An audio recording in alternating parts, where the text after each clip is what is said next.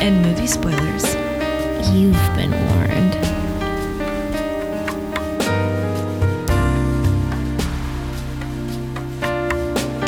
Welcome to $20 Ticket, where we tell you how much we would pay to watch Twilight. My name is Kerwin, and joining me today is Jason. What up, Jason? Not much. How about you, Kerwin? I'm good, man. Uh, what are you drinking? I'm drinking a Bloody Mary today. Oh, nice, because of vampires. Duh. Come Oh, on, man. Trying to get in the spirit. Oh, perfect, perfect. Also with this is uh, Elizabeth. How you doing, Elizabeth? Good, good. Uh, what are you drinking today? I'm having a Belletti beer with a Dos Equis lime and salt. Ah, perfect, perfect. And uh, rounding out the panel today is Melissa. Welcome back, Melissa. Hi, Kerwin. Uh, how are you, and what are you drinking? I'm well. I'm drinking a bloody beer uh, with uh, Stone Buenaveza. Ah, perfect. Visa? well, hey, you know what, guys? Um, it's Valentine's Day, and uh, what better way to celebrate this glorious holiday, this celebration of love and affection, than to review one of the greatest romance stories of all time, Twilight. Yes. Yeah, so we are going to talk about Twilight today. Uh, released November 21st, 2008. It stars Kristen Stewart, Robert Pattinson, Billy Burke, and Peter Facinelli. It's directed by Catherine Hardwicke and it's distributed by Summit Entertainment. Let's talk about our experience. Elizabeth, what is your experience with Twilight? I think Melissa made me watch these many moons ago. Yes. Get it? Moons. Uh, and um, I was not a huge fan back then, but you know, when your bestie wants to watch something, you watch it. Uh, and then uh, for rewatching it, I of course had Jason watch it with me, which he was super thrilled about. I thought I was excited to be on this podcast. Jason was even more excited. Could not control his excitement. Um, so we watched it. Which day? Uh, Wednesday. Wednesday night, and Jason just kept his eyes glued to the screen. I mean, he was like, "Hey, get off your phone! Like, we need to, we need to be fully into this movie." And I was like, "You know what? You're right." So we watched it. We enjoyed it. We wrote down some things, and yeah, that was our experience. Well, mine. uh, my experience with this movie, um, I'd never seen Twilight before, and so I watched this movie on Netflix.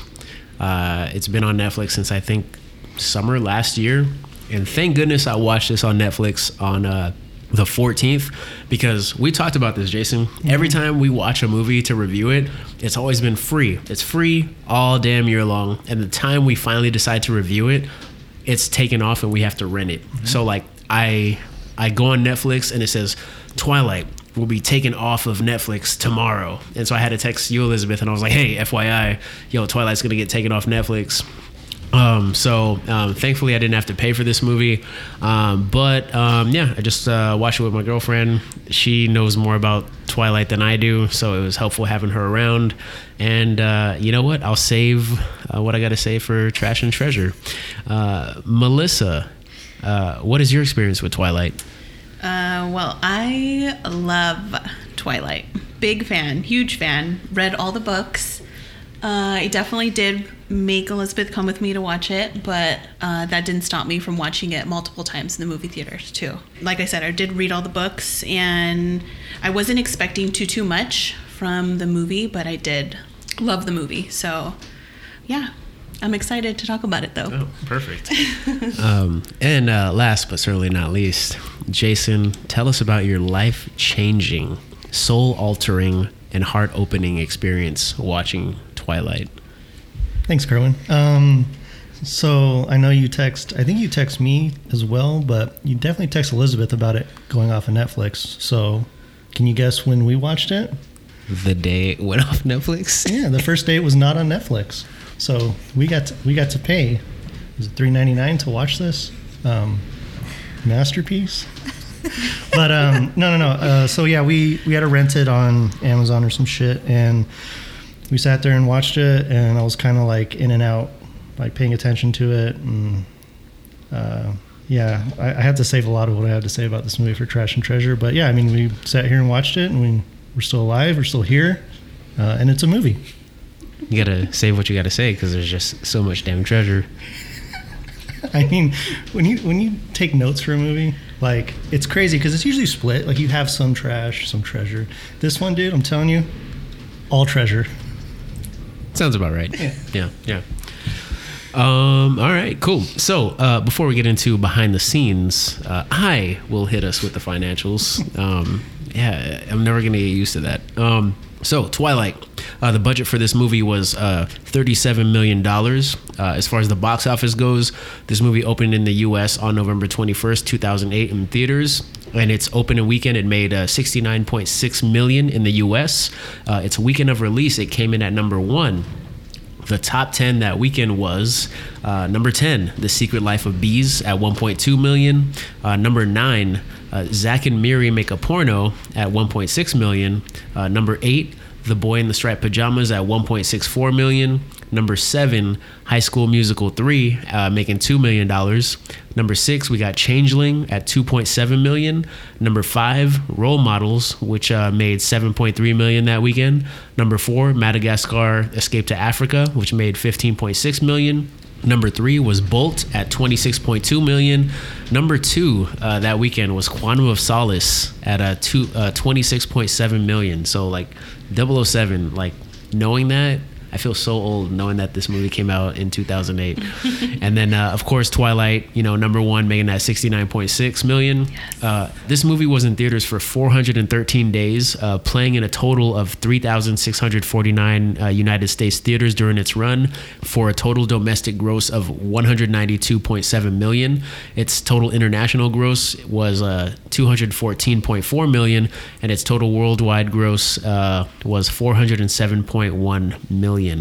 Uh, as far as home release goes, uh, the home release for Twilight was dropped March 22nd, 2009, and during its first week, Twilight sold 3.4 million units, all DVD at the time, for a total gross of 61.3 million just in the first week off DVD sales. So this movie made more than its production budget in the first week just off the back of DVDs, and the DVD, uh, the the money it made from DVD sales almost matched its first week numbers for theaters. So this literally could have gone direct to DVD and made the same amount of money, which is insane. Yeah. And you know, Twilight is a franchise. So uh, according to the numbers, the Twilight franchise overall has earned uh, 3.3 billion dollars worldwide, putting it at number 18 on the all-time franchise international box office earnings list, directly behind Shrek at 3.5 billion. Uh, so hey, we love Shrek. Um, and I'll give you the top five franchises right now based on international earnings. Number five, we got James Bond at uh, 7.8 billion. Uh, number four, Spider Man. So just the Spider Man movies, and I'm, I'm assuming including like Homecoming, Far From Home, No Way Home. Uh, that's made uh, 8 billion. Harry Potter at number three with uh, 9.2 billion. Uh, number two is Star Wars, making uh, 10.3 billion dollars, and number one is uh, the Marvel Cinematic Universe, making 25.3 billion dollars. Yeah, so uh, that's it for the financials on Twilight. Uh, Jason, why don't you tell us what the people thought? So, according to Rotten Tomatoes, um, 49% of the critics liked it, giving it an average rating of 5.4 out of 10. Uh, there's 224 ratings. The audience, uh, 73% of the audience gave it a 3.5 out of 5 or higher, with an average rating of 3.9 out of 5. So, audience liked it a lot better than the critics. Um, there are some funny quotes, or sorry, um, reviews of this movie in uh, Rotten Tomatoes. this one makes me laugh. Uh, Marc Savlov from uh, the Austin Chronicle uh, he gave it a rotten rating. He says, "quote I've had mosquito bites that were more passionate than this undead, unrequited, and altogether unfun pseudo-romantic riff on Romeo and Juliet." End quote. I don't think he liked it, I mean, he's on the fence. um, but I'll be fair. Uh, Anne Cohen, uh, Refinery 29, gave it a positive review, saying, 10 years after its release, Twilight stands as a powerful, darkly stylish depiction of teen female desire. End quote. So the She- reviews are all She definitely rang or read the book. I mean, Yeah. yeah, I think so. Let's do one more funny one though. Uh, uh, Manohla Dargis from the New York Times uh, gave it a rotten rating, saying, "quote A deeply sincere, outright goofy vampire romance for the hot, not to trot abstinent set." End quote. So, doesn't like it either. It's pretty funny. Um, so that was Rotten Tomatoes, IMDb. Average rating was 5.2 out of 10. There was over 448,000 reviews. Uh, the demos are kind of all over the place in this one. So the highest rating were from females 45 and over with a 6.5 out of 10. The lowest were males 18 to 29 with a 4.8 out of 10.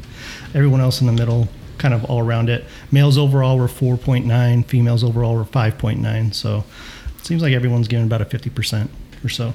It's so weird to me. Like, I would think that based on like when it came out, I would say females, like teens to maybe early 20s would rate it higher and i would say based on if you know anybody kind of went back i would say i would also say females maybe like late 20s to early 40s would also rate it because i feel like they were the demographic back in 2004 or 5 when the novel came out that this would have hit the hardest so i'm actually surprised that like the average rating is that low for those particular demographics Yeah, I don't know. I mean, you know better than I do, but because I, I- don't care about this movie. Well, I did see it when I was, gosh, when, when oh, the movie came out in 2008. So I saw it when I was 21. So yeah, I think I feel like I meet the demographic. We meet the demographic, right? Yeah. that is interesting too. Like, do you think that the ratings, like when they put them in here, do they ask age, and then as this goes over time, does it like change, or is it the, at that moment in time? I think I think it'll record it at that moment in time,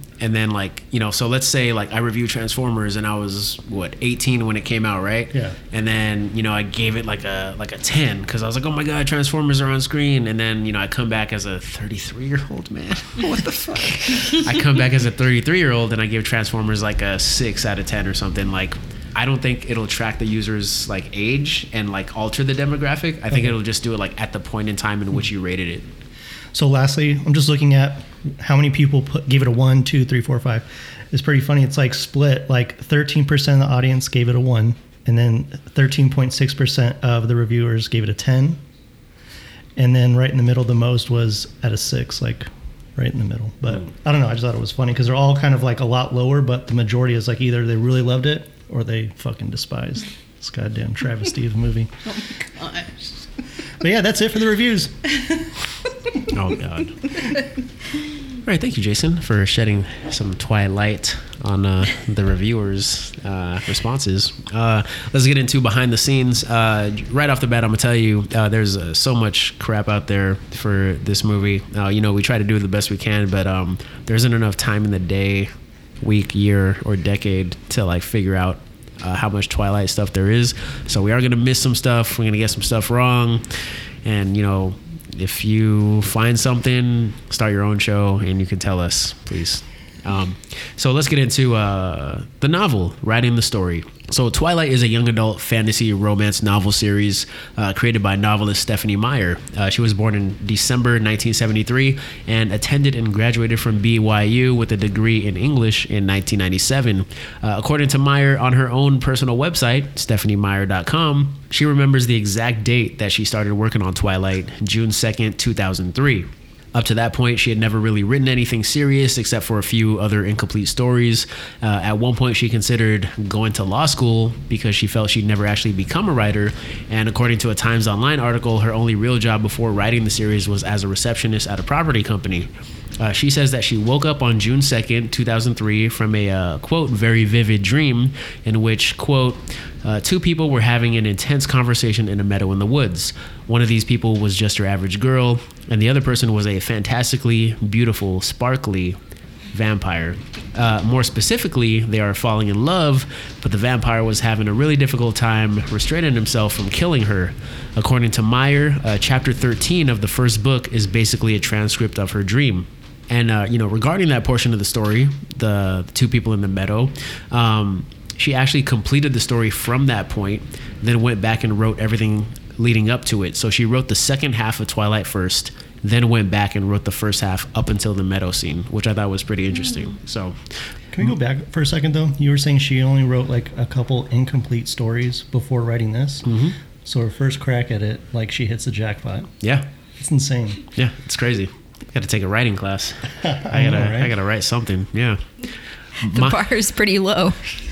Or take some hallucinogenics and have some very vivid dreams of people in meadows and shit. like the bar is so low it's at the center of the earth like that's how low the bar is guys um, Meyer was intent on uh, actually putting her dream to page so she wouldn't forget it, and uh, she devoted herself entirely to completing it. Uh, every day after she took care of her kids, she made sure to sit down and write something, anything, even if it was only a page or two, mostly writing at night, either in a notebook or on the computer. Uh, she even says that her husband got mad at her, saying, You know, you never sleep, you don't talk to me, I never get to use the computer. And he was kind of concerned with what she was doing. And she just kind of responded that she was just writing something for fun. You know, little did they know that, you know, oh boy would be able to retire and take care of the three kids uh, based off of the success of her novels. So, you know, it worked out for him. Now he gets to use the computer whenever he wants. Yes. He might even have his own computer at this point. hey, dude. Hey, you know, you know, men, we're coming up in the world. You know, women didn't let us have our own computers, but you know, society has really progressed. You know, and you know, we finally have computers of our own. It's a magical time. It is. What a time to be alive. Yeah. Uh, according to Meyer, she didn't have names for her main pair, initially referring to them as uh, he and she. Eventually, uh, Meyer settled on the name Edward for Edward, uh, but the female's character name was uh, harder to come up with.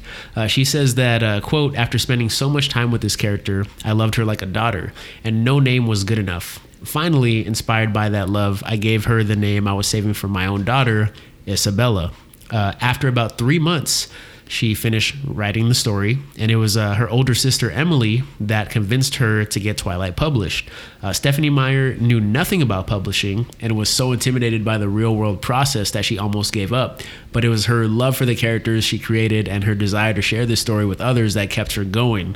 Uh, she sent out about 15 queries to publishers uh, and got about eight rejections back and a few no replies, but uh, finally got a positive response from an assistant at a publisher known as a Writer's House who loved the first three chapters she sent over. After that, she connected with literary agent Jodi Reamer, who helped her get a three-book deal with publisher Little Brown and Company, worth about uh, seven hundred and fifty thousand uh, dollars. And Stephenie Meyer says that all this happened. So having the dream, conceiving the story, writing the story, and getting it officially published, getting that deal, all happened in six months. It took her three months to write the book, and then three months later, she had you know three quarter mil deal. That's crazy, man. Yeah, it's insane. I don't have any puns for this. Yeah. Uh, so the first book in the series, Twilight, was released in fall 2005, and eventually Stephenie Meyer would go on to write a total of six books in the series: Twilight, New Moon, Eclipse, Breaking Dawn, Life and Death, which is a uh, retelling of Twilight with a gender swap protagonist Edith and Bo, and uh, finally Midnight Sun, released in 2020, which retells the events of Twilight from uh, Edward's point of view. Uh, according to Wikipedia, as of 2022, uh, the Twilight series has a, uh, as a whole, has sold approximately 160 million copies worldwide, being translated into 20 languages and published in 34 countries. It currently sits at number 14 on the list of best-selling book series of all time, and the top five best-selling book series of all time are number five, Choose Your Own Adventure at 250 million, uh, Bernstein Bears at 260 million. Uh, Perry Mason, which I did not know was a book series, I thought it was a TV show, uh, at 300 million. Uh, number two, Goosebumps at 350 million, and then of course number one, Harry Potter at 500 million. So, no 50 Shades there. Mm, kind of disappointed. Uh, lastly, I'm surprised that's not in there. yeah, yeah. Honestly, that's what she said. You almost missed it. You almost missed it. It was like halfway through saying honestly, I was like, no, nose wedges. Oh god. Uh, lastly, in uh, 2020, the Associated Press revealed that uh, Meyer is planning at least two more books in the Twilight series, despite previously saying she'd never write another Twilight book. Uh, she says that she's already got them outlined, but wants to do something brand new in the meantime. And I believe she's worked on other books, no, um, like uh, The Chemist and The Host. I think those are two of her other novels, which actually sold pretty well as well. So, you know, she's got other stuff outside of Twilight, which is which is cool. Let's move on to the movies. Um, development. Uh, as far as the movie goes, Twilight was originally at Paramount in 2004 under the MTV Films production banner, uh, but they wanted to change the story so much that Stephenie Meyer said that it had nothing to do with the book. Uh, they wanted to include night vision goggles. They wanted to make Bella a track star, have her kill vampires with a shotgun, kill her dad at one point, and uh, a bunch of other things in order to appeal to a male audience. And the executives at Paramount were so sure that uh, young adult adaptations, particularly those with uh, vampires and werewolves, absolutely would not sell. They wanted to turn this. They basically wanted to turn this into like Blade or Tomb Raider or something at some point. Almost like a zombie land where it's like kind of goofy and shit. Yes. Yeah. Exactly. yeah. funny. And then uh, eventually this project got put into turnaround, and soon it was picked up at Summit Entertainment, who Meyer felt was a much better fit, with uh, president of production Erik Feig assuring her that the movie they would make would be much closer to her vision, even allowing her to create a Bible for the production that would dictate the elements of the book that absolutely could not be changed uh, in the film adaptation. So things like, um, you know, uh, the vampires being able to be out in daytime, uh, being able to sparkle and shit. Um, them not having uh, irregular fangs like you see in most vampire movies, like which characters uh, they can and cannot kill, and what things should only happen in the first movie, etc. So they actually let her do that, which which I think is pretty cool. Like you know, often we hear about source material creators button heads with the studio and stuff like that. So you know, however you feel about the movie, I appreciate that they were willing to play ball with her and actually saw value in what she created. And you know, they said, you know what, this book is selling like what's wrong with sticking to the book you know what i'm saying so um, the director on this movie is Catherine Hardwicke. Uh, she's worked on 13, Lords of Dogtown, and uh, Miss Bala. The writer on this movie is Melissa Rosenberg. She is the writer on the entire Twilight franchise of films, and outside of this, she also wrote another classic, Step Up. Yeah, yeah. Uh, Channing Tatum. yes. Oh, okay, okay. But uh, outside of that, uh, she's worked on a ton of TV shows. So she's worked on Dr. Quinn, Medicine Woman, Ally McBeal, uh, Birds of Prey. Uh, she was the writer and executive producer on Dexter and the OC, and she's the showrunner on uh, Jessica Jones on Netflix. So she, yeah, she did that whole thing. So like she, like Dexter, OC, and, and Jessica Jones are all her. After getting hired in 2007, Rosenberg worked really hard to finish the Twilight script due to the upcoming uh, Writers Guild of America strike in November 2007, and she finished it with the director in just six weeks. Uh, the original novel was super long. So Rosenberg had to condense a lot of it down. Uh, for example, uh, Stephenie Meyer's book was 130,000 words long, and most young adult books are only 40 to 60,000 words long. So her book was like insanely long. And then uh, Rosenberg made it a point to not adapt this novel word for word, but still keep you know the essence of the characters and their arcs intact. So that was her main goal uh, as far as condensing the novel to, to movie form. Uh, and as far as Stephenie Meyer's involvement, uh, the studio made sure that a they'd uh, take her input uh, and be as faithful to the book as possible, while B, making sure that this works on screen above all else. Uh, producer Greg uh, Mooradian says uh, in an interview that, quote, we're here to make Twilight the movie, not Twilight the book the movie. So, uh, you know, I appreciate that, that they kind of went into it. Like most adaptations, they go one way where it's like super stripped down and it's an hour and a half long and it doesn't capture anything. And then you have other adaptations that are so literal, you're just kind of like, this doesn't really translate well to film. So there was a great working relationship between the filmmakers and the author, but there was one thing that uh, Stephenie Meyer fought hard to keep in the movie. Uh, in an About.com interview, she mentions the line, uh, quote, and so the lion fell in love with the lamb, and how Rosenberg actually wrote a better version of that for the film. But the only problem with that was that so many fans recognize this line in a specific way from the novel, with some even getting it tattooed on them, that if you change the line in the movie, there's a large potential for backlash. So, you know, she's keeping an eye out for the fans. Yeah. I think Melissa has that tattoo. Wait. I contemplated it. What? oh. or the family crest. I don't know. I don't know if you guys know about that. Nah, I don't but know. they're they in the book um, they have a family crest, and they all wear it in some form in the movie. So like they all have like a bracelet that has that family crest or like a necklace, uh, but they don't really talk about it in the movie. Hmm. Yeah, they missed out on that part. So, when are you going to get this tattooed on you? Well, I do have uh, a pillow with it, a pillowcase with the family crest. I have a throw blanket that has Robert Pattinson on it. Hey, ain't nothing wrong with that. I, I'm not ashamed of it at all. Hey, don't be ashamed. Hey, shit. Yeah. So I do have small pieces of the movie in my house currently. Hey, ain't nothing wrong with that. We're all we're all fans of different things, so it's all good. Yeah. It's all good. It's because you guys didn't read the books. That's why. I know that that's what I'm really missing here. If I read the books, completely different outlook on Oh, this. dude, I'd be I'd be dressed like Oh that one gosh. black guy in the movie. yeah, that's what I'd be dressed as. Oh, Jeez. that would have been Jason's first tattoo. the family crest. I thought you meant the one black guy. I in the know. movie. me too. It's like, what, what tattoo is that? Oh, it's the one black guy from Twilight. Oh, dude, I'm a huge sick. fan. Oh, that's so sick. Like just just walking around like the store or something, or just out in public, like, oh, dude, is that the one black guy from Twilight? That's so cool, bro. Sick tattoo. I thought about getting that, but my girl told me not to. Um, but yeah, I heard only real fans get that. yeah. That's how you know there's a real fan. one black guy from Twilight. That motherfucker's holding it down. Oh gosh. Moving on to the cast. Moving on to the cast. Um, I didn't find much about a lot of the actors in this movie, so we're just gonna focus on uh, Bella and Jacob, since I'm pretty sure, you know, as time goes on, we're gonna get more information about, uh, you know, the other people in this movie. You mean Bella and Edward? Oh, who'd I say? Jacob. Jacob. Oh shit! I'm sorry.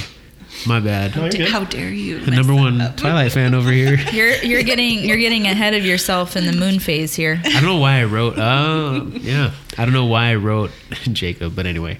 Almost, Um, almost like climbed over the table. Yes, It's did. I just because you're it's because you're team Jacob. It's okay. She almost like strangled me. Dude, so I almost hissed. Are you Team Jacob? I I don't know enough about the dude to be team anything. Yeah. You, here, here's the thing. You don't have to know anything about anything to pick a side. People do it all the time. The only thing I know is that I'm team Cap in Civil War. That's all I know. Yeah, that's all I know. Um, but yeah, so you know, I didn't find much about anybody else, so we'll just stick with uh, Bella and Edward. Uh, so we got Kristen Stewart as Bella. Uh, Kristen Stewart uh, was already an established actress at this point in her career. Other movies she's been in are Panic Room, Charlie's Angels, Adventureland, and Spencer. Uh, Stephenie Meyer originally wanted Emily Browning to play Bella. Emily Browning was in uh, Sucker Punch, Sleeping Beauty, and Pompeii.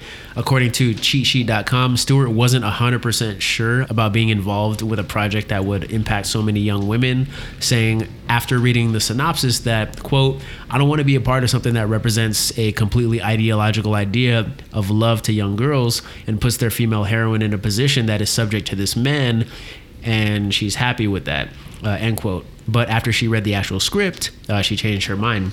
Stewart was recommended to catherine hardwicke by emile hirsch who starred in lords of dogtown which uh, hardwicke directed.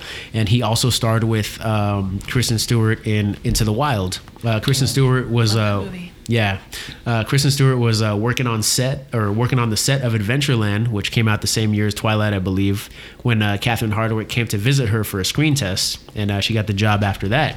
Uh, moving on, we got Edward, you know, played by Robert Pattinson. Uh, we know Pattinson as our new Batman, but uh, he was also Cedric Diggory in Harry Potter, and he was also in Good Time, Yep. which we reviewed, and Tenet. Uh, there was a lot of pressure on the filmmakers to get this casting right because Meyer had characterized Edward Cullen as, quote, the perfect man, and that there were very few actors who can look both dangerous and beautiful at the same time. Uh, author Stephenie Meyer's first choice to play Edward was Henry Cavill. You know, we know him as Superman, uh, and if DC ever decides to make a, another movie with him, they'd be smart because they're fucking dumb, wasting his time. It's been like a decade since Man of Steel. I don't know. It's pissing me off. Uh, and he's also uh, in The Witcher.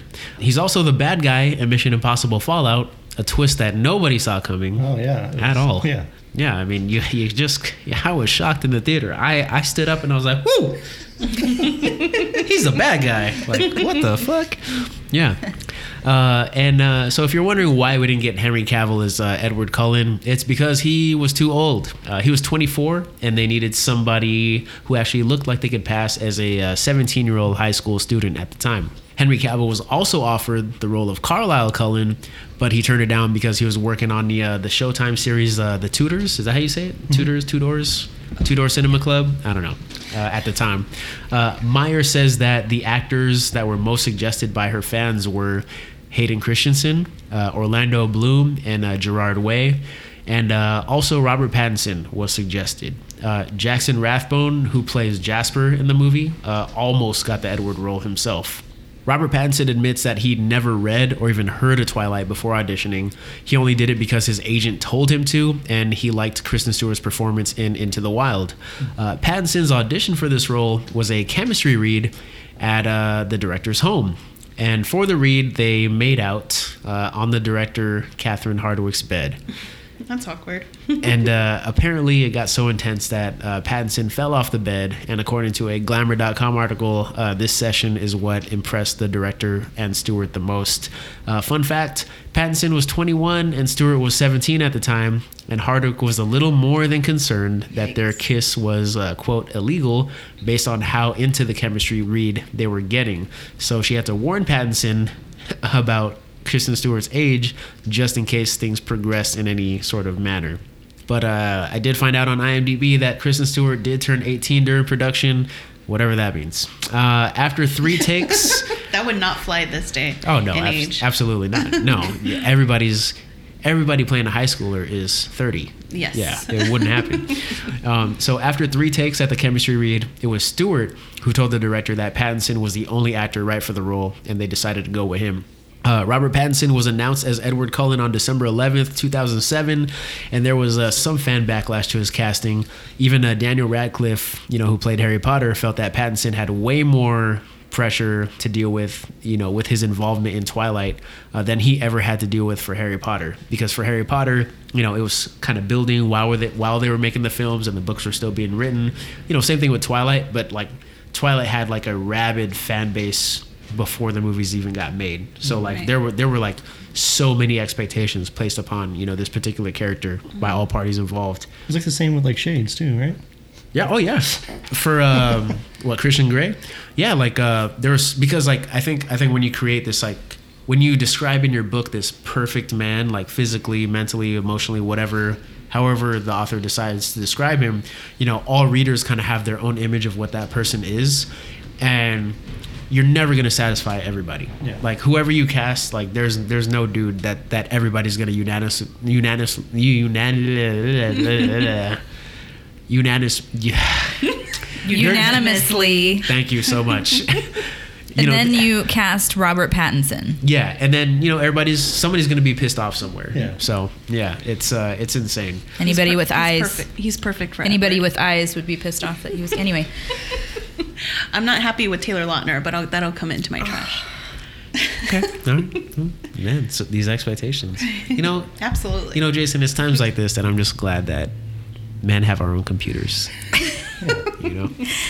It's, I was gonna say really quick. I think the thing too with like the Harry Potter because I am a Harry Potter fan and that's um, a series where I actually did read the books and watch all the movies and all of that stuff. I think you're kind of catering to like a different um, like age group almost, and I think with the Twilight and stuff, it's a little bit older, like teens, and there's a lot of like hormones and stuff involved, and so it's a very like this perfect man and their perfect romance and the like chemistry and all of that stuff. Whereas like Harry Potter, like they're like little kids like going on this adventure. Like yeah, you're gonna still see some of that comparison with the books and the movies, but it's not in the same way. Like there's not like he was saying, there's not as much pressure, but I think that's some of why it's it's not similar.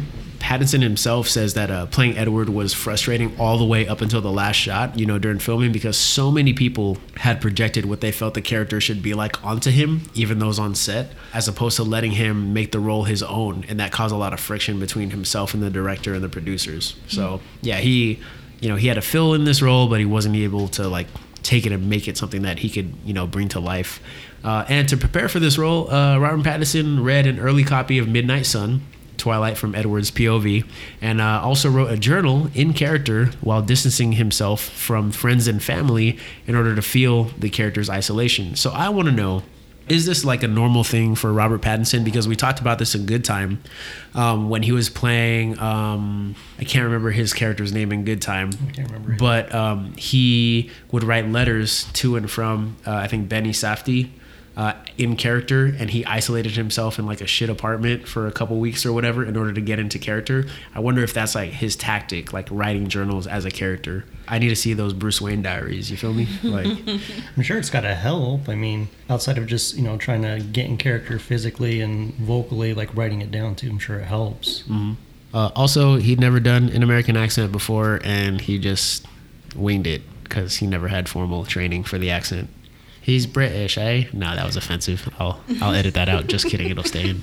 Um, That was more cocky. Maybe that explains all the lip quivering.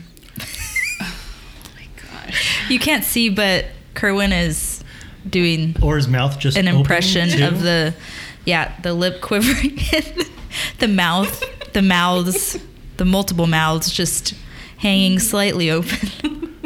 You just see now. I, I kind of get it. Like you just see the wheels turning. Like right, like to, he's he has all this pressure from like everybody wanting the character to be a certain way. This is his first time trying to do like you know an American style accent. Like it all makes sense now. I feel bad. I made fun of him a lot, but He's so talented. yeah, we're just patting him on the back. Well, he's a singer and he plays the guitar and he plays the piano. He's very art- Multidimensional. artis- He's very artistic. Hmm. So maybe that's just his way of expressing himself. Wow. feeling the Have some respect for the Yes. art, for the craft, Elizabeth. Yes, Jeez. exactly. My goodness. Oh, good lord. Oh my goodness. Robert Pattinson all the Ah, way. you're definitely one of the Volturi. Oh God, I don't know what that means. Um, I just knew they were the bad guys. Yeah. Uh, production and other shit, as it says in my notes. Um, this movie was mostly filmed in Portland, Oregon, with some filming taking place in Pasadena, California, and it took uh, about 48 days to shoot. Uh, the very first thing shot for this movie was the end fight at the ballet studio, with the actors doing most of their own stunts and wire work. you say wire work, like kung fu type shit. and they're like on a string. Mm-hmm. I felt like you could s- you could tell, Oh yeah, like it wasn't slick. the way they jump and like It was very like, oh, we're trapezing now. Like, cool. Yeah, it feels like uh like Crouching Tiger, Hidden Dragon type stuff. Yeah. It's or like a high school play. Oh my gosh. it's because they're they move so fast. They're able to move really fast, and I I don't know how else they're supposed to portray that. They're supposed to erase the wires. Yeah. No, but I, I get that. It's just like I get that they're like super strong and super fast, but like there's ways of doing it without making it look like they're still attached to wires. Like, But back in 2008, yeah. and what what would- what would you what would you do? Like what what do you think they they could do? Do better. Oh my gosh. Yeah.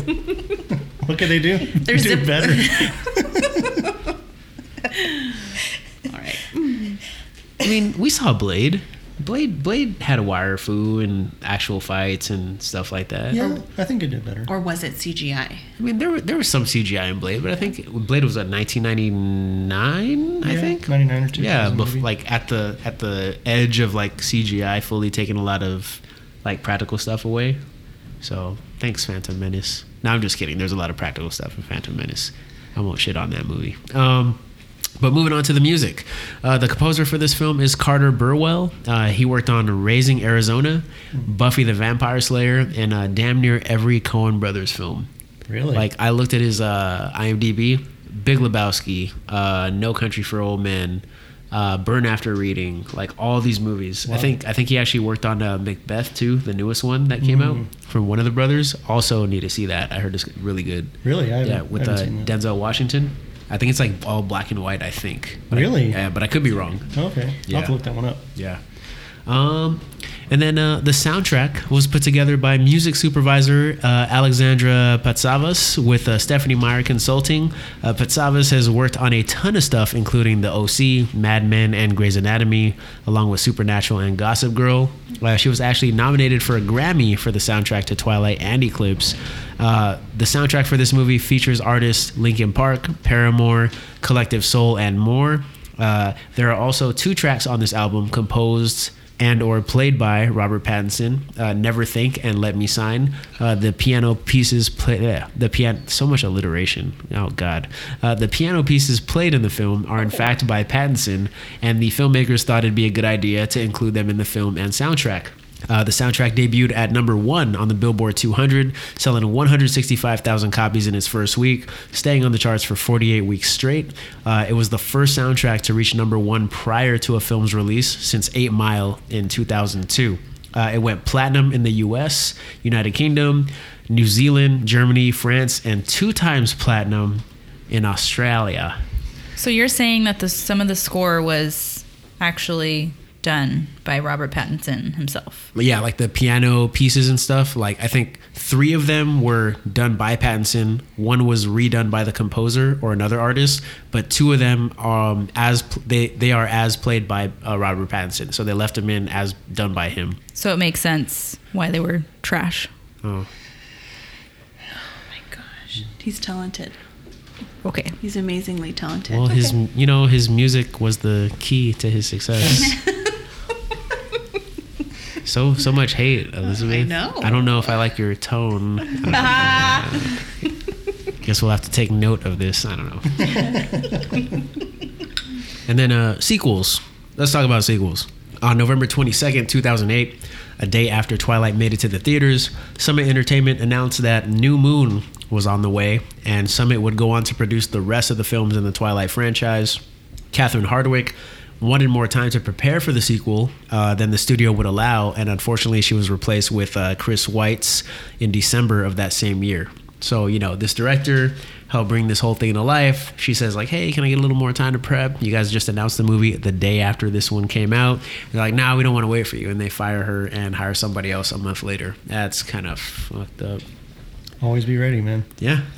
And if you stay ready, you never have to get ready. Yes. There you go. Yeah. That's my next tattoo. Mm.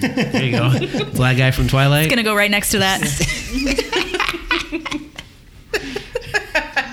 Jeez. I'm making my own family crest, and that's going to be the. It's gonna be the black guy from Twilight, and it says, "Get ready, stay ready." It needs an apple Yeah, right an next to it. Yeah, an apple, and he's gonna sparkle like a diamond too. Let's move on to uh, criticism and analysis of Twilight. Uh, so Stephenie Meyer is a member of the uh, Church of Jesus Christ of Latter-day Saints, uh, LDS Church, or you know Mormons. Uh, regarding being a member of the LDS Church, uh, her faith has shaped her novels. There's no drinking, smoking, or explicit sex scenes in the Twilight series, and Edward and Bella do not have sex until they're married. And regarding all that, I found a uh, 2012 article in the Atlantic called At Its Core The Twilight Saga is a Story About Blank by Ashley Fetters that summarizes and presents some opinions about the Twilight series overall. And uh, we're just going to run down the list and, you know, we're going to have a discussion about what I managed to find in this article. So, topic number one was uh, the power and powerlessness of women. Uh, this series has gotten many complaints that Bella isn't the best role model for a largely female teen fan base. Uh, people have criticized the character, saying that it is not her, but Edward and Jacob that decide her fate, and that Twilight itself is a cautionary tale about the dangers of unbalanced relationships. With one commentator, Susan Jeffers, stating that Bella is, quote, a quietly complicit, abused lover who, at the end of the saga, somehow finally convinces Edward and Jacob of her own agency, rejects the violence inherent in a patriarchal system, and, quote, refuses to allow the two males to remain rivals, engineering circumstances that require them to put their differences aside and work together. Another critic, Laurie Branch says that Bella's popularity, quote, reveals precisely that we of a culture have already traveled a feminist road and that it has left apparently not a few readers with very particular unfulfilled longings and misgivings, end quote. Finally, on whether or not Bella is a feminist or anti-feminist, Stephenie Meyer says, uh, quote, in my opinion, the foundation of feminism is this, being able to choose. The core of anti feminism is, conversely, telling a woman she can't do something solely because she's a woman, taking any choice away from her specifically because of her gender. One of the weird things about modern feminism is that some feminists seem to be putting their own limits on women's choices. That feels backwards to me. It's as if you can't choose a family on your own terms and still be considered a strong woman. How is that empowering?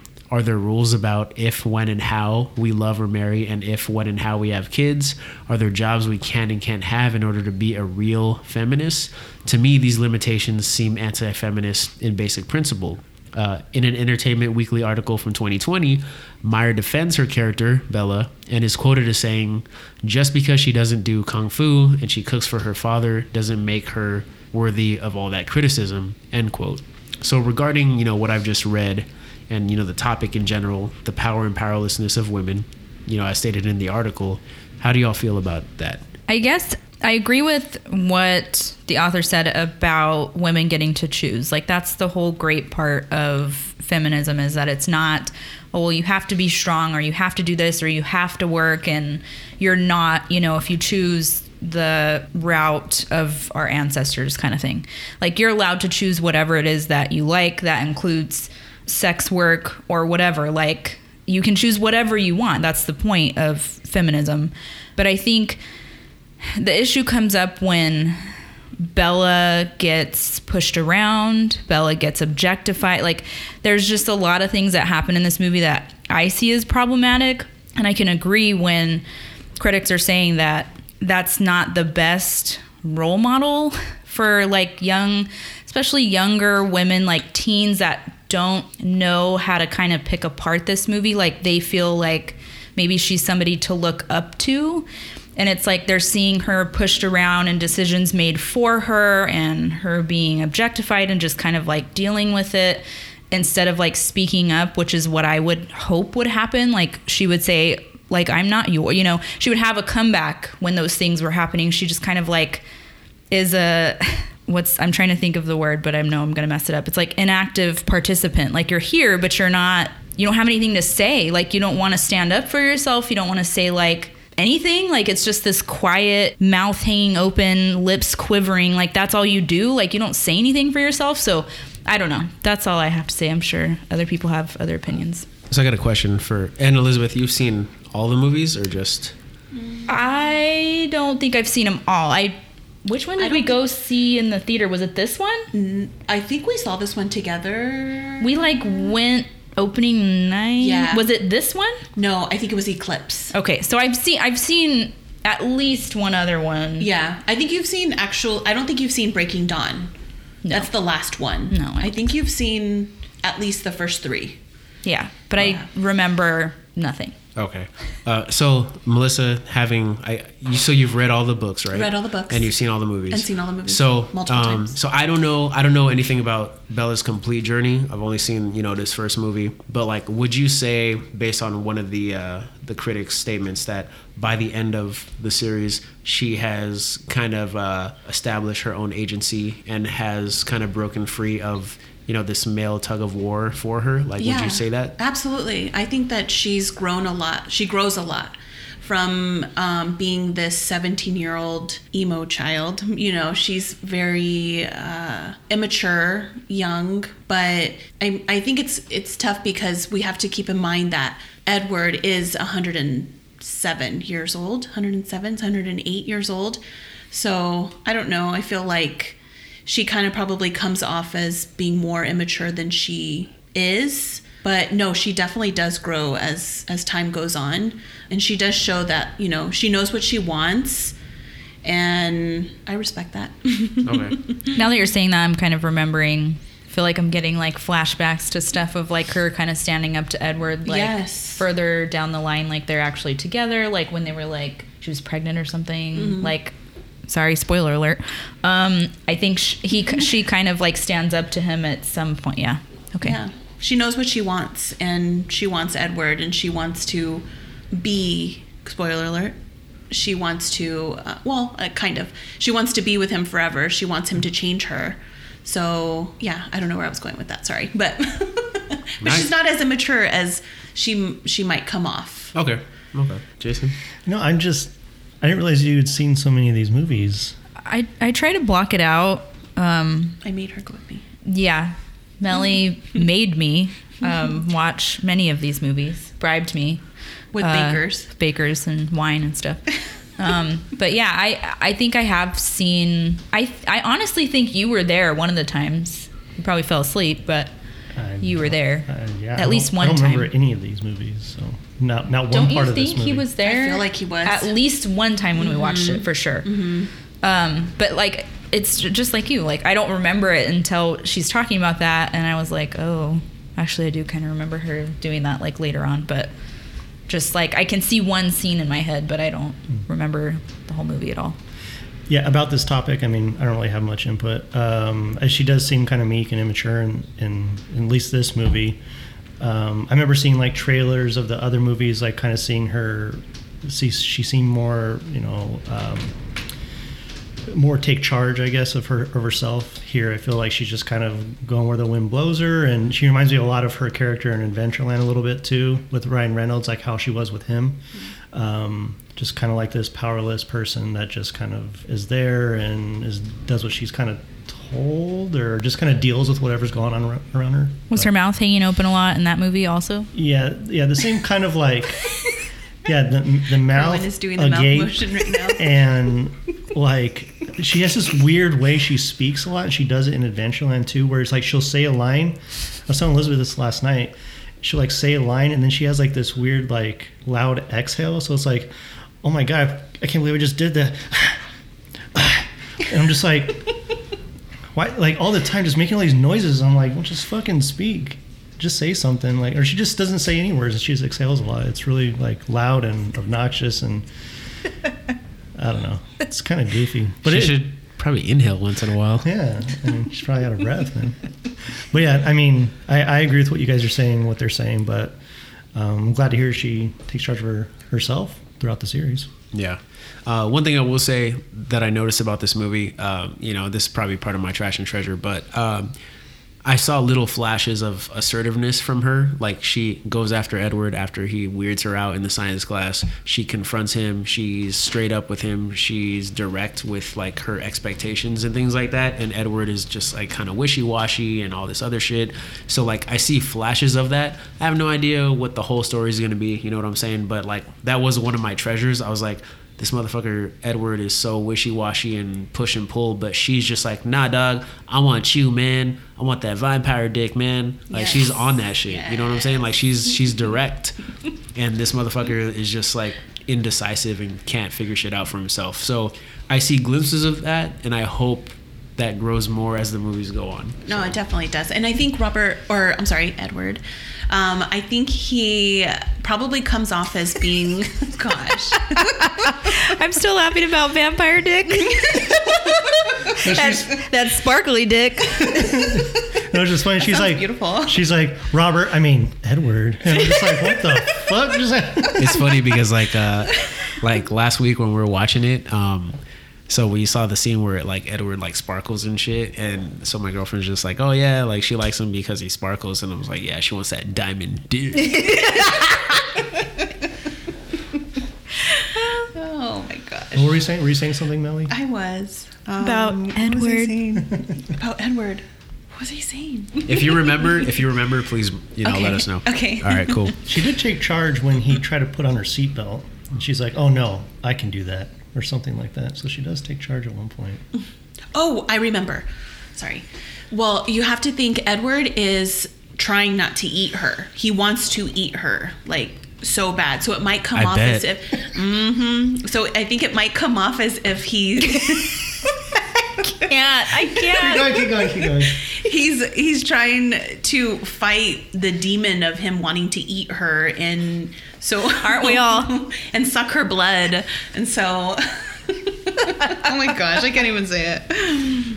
But I think um I think, you know, I don't even know where I was going. Now I forgot again. there's there's there's an element of um there's an element of like I'm doing this to protect you kind of involved in that is what you're saying Kinda Yeah. like this is for your own good or your own protection Yeah, cetera. yeah. Well, uh, he might come off as like wishy-washy, you know, like I do want you, but then no, I don't want you. But I think it's because he's fighting his own personal demon where he wants to suck her blood, kill her because her blood is the most uh, he's ever wanted in a human. He the smell of her, he he's never he's never wanted anybody as much as he wants Bella, and that's mm. why he's so drawn to her.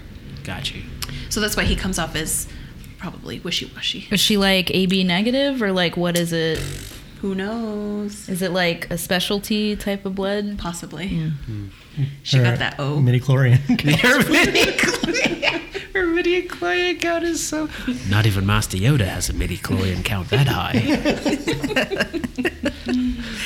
um, so I appreciate you guys for having this discussion. Uh, definitely, we'll probably get into more of it in Trash and Treasure. And you know, there's a whole bunch of opinions out there, y'all. So you know, go out there and look for it. Uh, next, Mormons. Uh, many critics have pointed out that the Twilight series is a clear allegory for and possibly written in defense of the Mormon Church. Uh, critic John Granger writes that the Twilight series is a quote, thinly veiled retelling of the formation and survival of the Church of Latter day Saints. He writes that uh, the Volturi, uh, which uh, appear later in the story, uh, are representative of the Roman Catholic Church, with Carlisle Cullen being an allegory for Joseph Smith. The Volturi are ancient vampires based out of Italy that lead vampires everywhere, much like the Vatican leads, you know, Catholicism worldwide. Uh, Carlisle Cullen is born in the 1660s, around the time when Mormonism was born in Europe, and becomes a doctor in the 1800s, around the same time as uh, Joseph Smith's restoration of the gospel in America. In the books, vampires, Mormons, are seen as violent, bloodthirsty, and secretive, being abusive to women and non believers. John Granger states that the Twilight novels can be looked at as a response to criticisms Mormons face from non Mormons. Uh, the story is once again, quote, an allegory of one Gentile seeker's coming to the fullness of uh, the LDS faith and life. Bella struggles in the story with Edward's patronizing misogyny and overprotectiveness, and although she is devoted and in love with him, she makes moves in the book that reflect something like feminism, end quote. Uh, Granger points out specifically, though, that although Bella gets a happy ending, one female character, uh, Leah Clearwater, quote, uh, the lone female werewolf in the story, stands as a reminder of the isolation and emptiness experienced by an intelligent, gifted woman not tied to a man in a community of believers, uh, end quote. So, how do y'all feel about all this? I don't know. I can see where they're going with this, with uh, the whole Cullen clan and the Volturi, and you know the timing with the writer being Mormon herself. I can see where they're getting this. I mean, a lot of times you'll be influenced unknowingly by things. You know what I'm saying? Like you might see somebody's name tag and then you write a story five months later and it's the, the dude's weird name on the name tag that you write as your main character but like you don't remember that. I could see this as some sort of like subconscious thing that was mm. introduced or it could have been on purpose. Who knows? But i don't know if this is like uh, some sort of promotion or in defense of or anything like that I see where they're coming from, but I don't think it's that extreme. I think the Volturi, well, in the book, the Volturi is just a group of men who are basically in charge of the vampires, and they have a set rules of what happens with vampires and how they live and how they interact with humans, you know. So I think that that's pretty extreme with the whole Catholicism, but Yeah, and it, I mean, at the end of the day, what if you know the the author was just like, hey, you know what, history of Mormonism, let me use as a, that as a template for this story. It could have just been that. It could have just been like, I'm not trying to promote or convert anybody. Like, I'm just taking this existing story in our faith, and I'm using that as a base template to lay out, you know, my narrative on. Yeah, it could have just been as simple as that. yeah, exactly. Kind of like how Force Awakens is a ripoff of A New Hope. Yeah, just like that. Just like that. Yeah. Is that Star Wars talk? yeah. Oh, okay. Yeah. Don't worry, we've been let down in the last couple of years. Oh. So I only know a little bit about the Latter Day Saints and the Mormon faith, so I mean, I, I know like some of like Joseph Smith and and some of that stuff, but I guess I just don't know enough to really comment on all of it. Because all your quotes and stuff, I don't think you talked anything about the author saying anything deliberately. Like, yeah, there was nothing deliberate about the author saying anything about the Mormon Church, but I think it it is because she is Mormon Yeah. that that criticism arises. Yeah. I think it, it it could be targeted. It may be a coincidence. You know, it could be other Mormons noticing this thing. So it, it could be any number of things. I think. yeah, I mean, because I even heard stuff like even when the Matrix came out, like how Neo is like this weird offshoot of Jesus, like coming to save us. You know what I mean? Like people compared that, even though it doesn't make sense in my head. People were drawing parallels of that stuff too. I mean, so I, I don't. I don't think the Wach- Wachowski brothers, right? Is that, Yeah. Yeah. I don't think they intended on that. I don't know their faith or their belief, but I don't know. I guess you can draw parallels about it. And then again, her being Mormon, I guess it just makes it easier for the people to do that. Mm-hmm. Yeah. And then all wearing white too, I guess, because you know they wear the white undergarments. There's four of them, so it's kind of a larger family. That's stereotypical. I know I'm stereotyping, but typically, you know, larger families and stuff. I guess I can kind of see like elements on top of the storyline, but yeah, I guess I would just need to know more, more to make better comments. Uh, and then we got a couple other topics. So we got prejudice, sex, and parenting and parental figures. Uh, prejudice, uh, specifically in how the vampires and werewolves are characterized. Uh, vampires are described as beautiful, sparkling white marble statues, with the werewolves being uh, Native American and described as having darker skin, black hair, dark eyes, and their wolf form displaying the kind of person that they are inside, with the most bad of the wolves having the blackest of fur, quote, black heart, black fur in the novels when referring to character uh, Sam Uli, I believe, Ule. Uh, critic Melissa Berkeley writes that, quote, Meyer's use of such imagery capitalizes on the reader's already entrenched association that uh, white is good. It's simple math. If white equals good and vampires equal white, then it must be that vampires equal good, end quote as far as sex goes, uh, the entire push and pull of the Bella Edward relationship and the fact that Bella wants to ha- be a vampire so bad and Edward wants Bella to eat so bad uh, that they have to kind of restrain themselves. Uh, that could be, you know, representative of the urges to have sex. Uh, and also parenting and parental figures.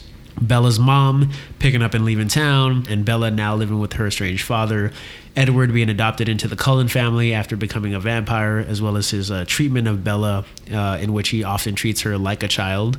Uh, critic Anna Silver writes that by the end of the saga, Bella becomes, quote, the kind of mother she never had, the self sacrificing, selfless mother who successfully protects the integrity and survival of her family. Uh, Silver goes on to say that, quote, Stephenie Meyer thus proposes that marriage and motherhood provide women with uh, power they do not possess as a single woman. Uh, motherhood becomes a location not only of pleasure and satisfaction, but also of power. So, regarding prejudice, sex, and uh, parenting, any opinions on what I just read? Because I definitely feel the I want to be a vampire as like resisting the urge to have sex. You know, they're teenagers. They want a bone. You know what I'm saying? And so, like, turn me, turn me. Oh, I want to, but I can't. I want to, but I can't. I feel like that is so representative of teenage sexual urges. I thought it was all very interesting. Like the mom, but the mom calls her a lot. So like they they have this relationship, and I mean, yeah, maybe mom isn't as caring as she could or should or would be. Like, wouldn't you bring your kid with you? Like you just say like, oh well. Here you go. Like she's yours now. like, wait, I, what? I think she did that because it's Bella's junior year. Yeah, it's her junior year. So she probably didn't want to take her on the road with them because the mom's boyfriend plays baseball professionally. So mm-hmm. they were going to be traveling. So I think that's why Bella was dropped off with dad because dad has, So then you're choosing your boyfriend over your daughter. yeah, basically. That's basically what was happening. Cool. like I think that it's pretty terrible. Uh, yeah, it's it's pretty terrible. I mean, I don't know. I, I have feelings about that, but I just think it's odd. Yeah, definitely. And it was a, but it was good for Bella because she met Edward. And then as far as like uh, the prejudice part, look, I don't like I'm not gonna assume anything, but I think based on what the critic says that like her use of imagery it capitalizes on the reader's already like entrenched views about color and uh, meaning. But I can see where it gets problematic when you have these, you know, uh, stark white European people, uh, and then you have uh, Native Americans who are like bare chested and don't live in bougie ass houses and, and things like that. But based on what I know of the franchise, we know that Bella kind of unites the two clans, I, I, I think, right towards the end. And so there's a lot that can be said about one outsider's ability to unite two opposing forces. I don't know what happens like completely, so we'll see what happens. But I can see where people might see an issue with that. But I think she's just playing with with imagery and connotation. Yeah, I definitely agree. And then we also have to take into consideration the location because they're on a reservation or nearby a reservation. So I think that's where, you know, the two sides come in part. But uh, yeah, so location definitely because they're on a reservation. Yeah. And the Cullens are there also because Forks is a very, you know, with the climate and everything, it's very like rainy, it's dark, the sun doesn't come out very often. So it's kind of like a safe place for them to be because if it's sunny, they're in sunny California, they're going to be exposed with their shininess and diamond skin. Yeah, they better not move to Philadelphia. Yeah. It's always sunny. Always sunny in Philadelphia. Yeah. okay, and uh, lastly, uh, we got to talk about the fandom. Uh, uh, I didn't write a lot of notes for this, but um, we can kind of just talk about our own experience regarding Twilight and fandom. You know, we know that people that like Twilight often got bullied, and Twilight was often the subject of a lot of ridicule from you know celebrities, comics, normal people on the street, and you know this franchise has received a lot of hate. Um, one thing um, that I kind of picked up on, and I was listening to this podcast uh, recently. It's called uh, The Big Hit Show, and it's on Spotify, and it analyzes uh, franchises and their impact on society in general. And the first episode really kind of dives into uh, individual Twilight fans' experiences with bullying just for liking what they like and society's overall general hate towards it. There's a couple things that are, are really fucked up. You know, people just making the the illogical connection that I don't like Twilight. Twilight sucks. Therefore, people that like Twilight suck, and I must attack them. That's kind of what the overall theme was when you listen to these people's stories. And then um, there's also the uh, the root of a, a lot of that hatred towards this franchise is based in a lot of you know misogynistic targeting of of the female fan base. This is a largely younger preteen to young adult uh, female fan base, and um, there's definitely a lot of uh, misogyny in that. Uh, you know, Elizabeth, you and I were talking off mic about how uh, girls are taught that they need to like lipstick and Barbies and pink and flowers and rainbows and all this other stuff. And as they grow up, they're constantly told by boys that that stuff is stupid and this and that because we're taught that we need to stay way the fuck away from that. So when we see females that are five, six, seven, eight, nine, ten years older uh, liking what they like, you know, our automatic response is, oh, that sucks. That's stupid because we need to stay so far removed in our masculinity from things that girls like that we need to start attacking it. Like when we like things like Star Wars and Marvel and Star Trek and, you know, all that other stuff, and we see, you know, a female fan base rising, you know, to equal heights with things that they like, it could be that our instinct, based on how we were raised as boys, is to immediately target that in order to to distance ourselves from it and protect our own masculinity, you know, that we've kind of been made to take on during our entire lives. So, what do you think about kind of the bullying surrounding Twilight? You know, maybe Melissa, I don't know if you have any experiences with that or not. Like, what what has your experience been like as a Twilight fan? And we can all, all talk about like our experience as far as like maybe being an outsider or having conversations with people that did like the franchise or do like the franchise. There's no shame in me loving Twilight. Like I love Twilight. I love the books. I love the movie. I love all the movies. I just was very invested. And I think I loved it so much I wanted everybody that I loved to, to watch it and to hopefully enjoy it like I enjoyed it. but it's okay that they didn't. It's totally fine. But yeah, no, I I I loved it. So I mean, there are people that at the time did say like, "Oh, it's stupid," and you know, aren't you a little too old to like Twilight? You know, but It was me. But I, no. I'm people. I personally bullied Melissa multiple times. and you know, it's totally fine. I I loved it, and I stood my ground. I still went with you. You did. Even though you knew. Yes. It was awful. I feel like everyone that's a fan of something gets bullied probably to an extent. Like if you're a Star Trek fan, even a Star Wars fan, or you're like really into that fandom, comic book lover, Pokemon Go. I mean, anything that you're into, I feel like people are going to talk shit about and quote unquote bully you. So, I mean, I guess too, like you think about vampires and like werewolves, my mind doesn't go to Twilight, I guess, personally, especially before seeing the movie or before they came out. I never thought of it in that way. I thought of it more of like a scary kind of old timey monster movie, you know, horror film. You mean you didn't think of Diamond Dicks when you thought of vampires? No, Oh. no, I did not think of Diamond Dicks when I thought of it. That's uh, weird. When I thought of it, yeah, but uh, out. I- Just, I- the, just the sunlight bouncing off it. sounds intense. But anyway, Just the tip. Jesus. Um, but yeah, no. So I just feel like everyone gets bullied, but I, I can understand this too. I mean, um, but because it's so big and it is like a different kind of genre, like this horror kind of genre, as opposed to like more of like a whimsical fantasy thing, like we would see like with a Star Wars or a Star Trek kind of deal. Um, I guess I could see it being more intense. I think it's just like we looked at the reviews too, like the majority of people either really loved it or hated it. So you do have a lot of people that just you know despise this this franchise. So you probably get bullying.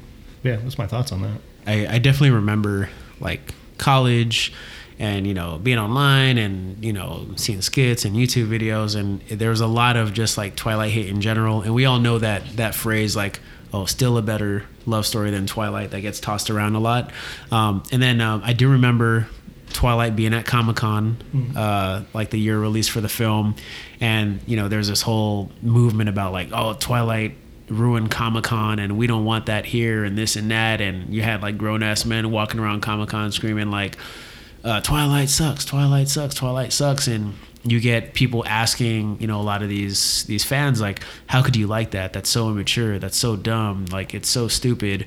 And then you know they'll turn around and fucking I don't know, like go on like 10 hour praises about spider-man and x-men you know what i'm saying and it's just like it's like you're saying jason it's like it's the same thing and it's just weird that like this this franchise uh, and the fans have like experienced like so much vitriol for literally existing kind of in the same space in the same way like a lot of the franchise you'd mentioned earlier. So like it, it just it always felt odd to me like you know why does this get so much hate? Like like if it sucks it sucks. But it's just like to get this much hate from uh, so many people that probably haven't even liked it you know we talk about the prequels and the sequels and star wars like people hate that shit because they've seen it and I feel like with Twilight, it's like people hate that shit despite never having experienced it at all. And there's something underlying there that just makes them want to hate it. And and the podcast I was listening to, it actually became it came to a point where it was it was the thing to do was to hate Twilight.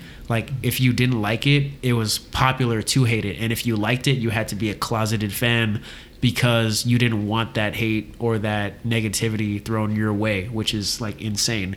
And uh, you know, we talked about this earlier, but like there's this comic that invited a bunch of Twilight fans to like a premiere of one of the movies, and he brought out like this fake producer to introduce the movie, and then they drop the curtain, and it's this dude, and he all he does is just talk shit about them for wanting to see Twilight the night of the premiere. So he sends out fake invites, says come see Twilight. All the fans are there, you know, couples, kids, whatever, and then he just talks shit to them. Uh, that was kind of a dick move. I'd be pissed off if that happened to me, especially if I brought my kid or something, or my little niece or nephew, you know, and then for that to happen, that's fucked up. Like taking the time out of your day to fuck with people like that, that's fucked up. However you feel about a franchise, like what you like, y'all.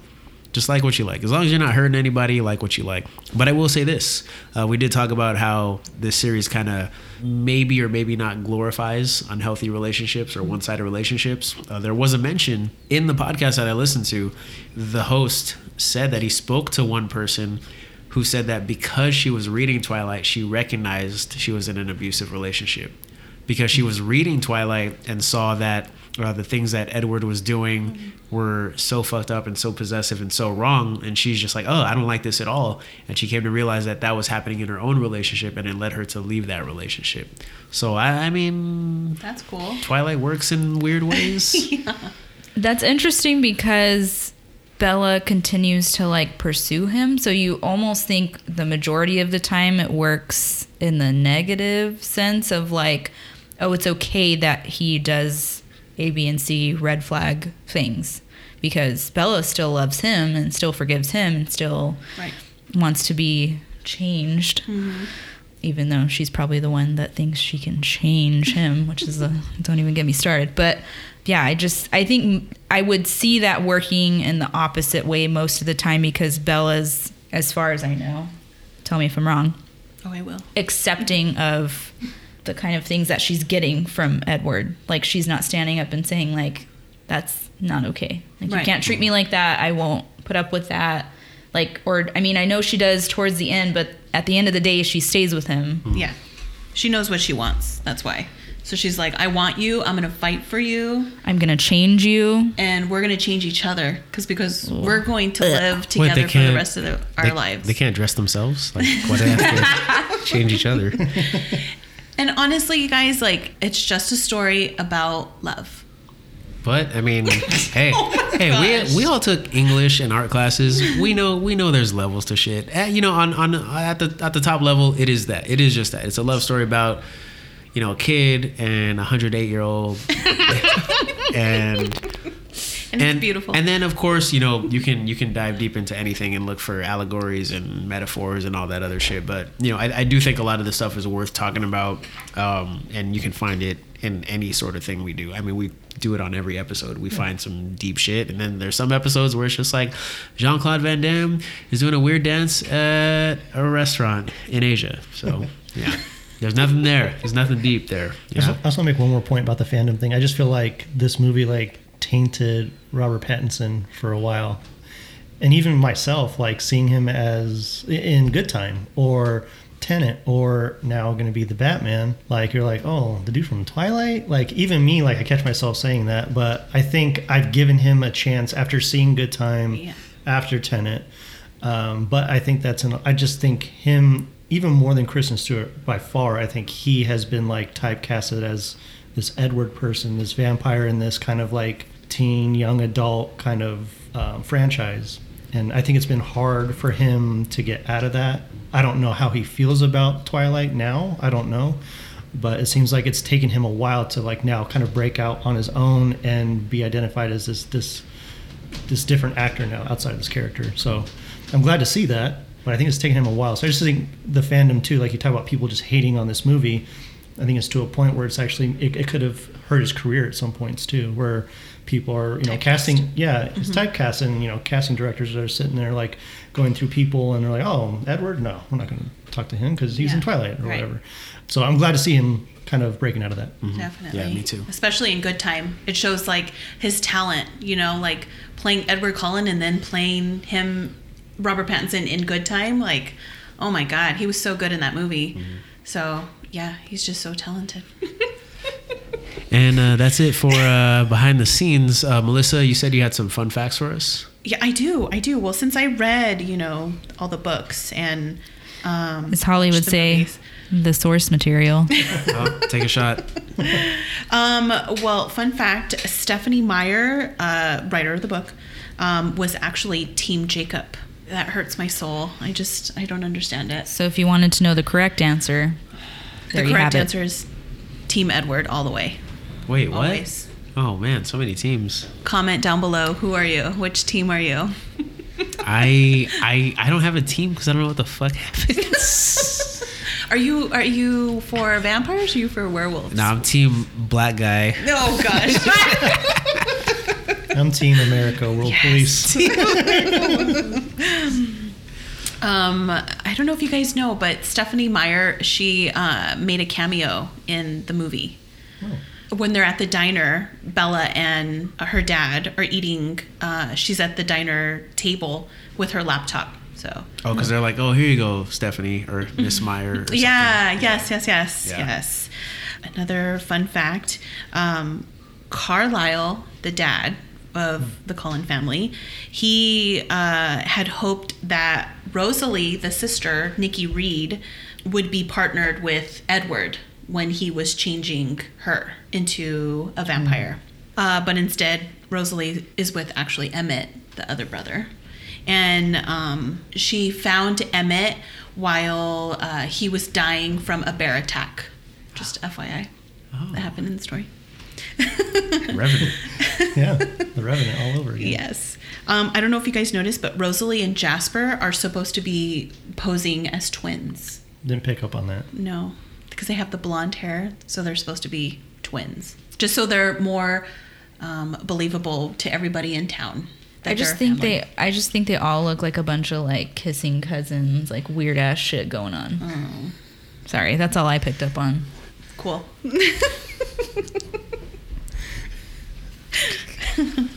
um, oh, another fun fact. Jesus. Liz is going to tear every one of these down, so get ready. okay, okay, okay, okay. So the eye color. The eye color to the vampires indicates if they eat off of humans or if they eat off of animals. So if they're gold or like a golden brown topaz color, they eat off of animals. But if they're red or like a burgundy color, mm-hmm. they eat off of humans. Mm. So like the Acuvue color Yes. yes, correct. Well, it just helps that you they as put in for that day. if you're just, you know, watching it if you're new yeah, if you're new to it, you're watching it, watching the movie. Fun fact. and you don't know the That's why James has red eyes and Edward has topaz color eyes. Hmm. I wonder if they got like a group discount on those contact lenses. Probably first ones in line, like at the Halloween store when it opens up to go. Yeah. buy. Like they mark their calendars for October 1st. They like load up on the lenses, especially when they want to fool people too. Yeah. It's like, oh, don't worry, only animals. Ka-cha, Cut off your head. Um, Kerwin, I think you talked about this. Uh, Robert Pattinson was playing uh, the piano. So that's actually him playing the piano in the movie, right? Yeah. So that was one of my fun facts. But yeah, just basically that Robert Pattinson's very talented and amazing. Yeah. You okay, Elizabeth? I'm getting the eyes. Lock my mouth and throw away the key. I would say that's probably the fun ones. Oh you know? no, are there unfun ones? No, not really. Well, it was 22 degrees when they filmed the prom part. Celsius or Fahrenheit? Fahrenheit. Oh, that's cold. Damn. That's cold for us, right? Yeah. For freezing. Yeah, if it's below Not 65, I don't want any part of it. Yeah, exactly. exactly. All right, everybody, let's move on to trash and treasure. Elizabeth, tell us your trash and treasure for uh, Twilight. I'll try to save some trash for some other people.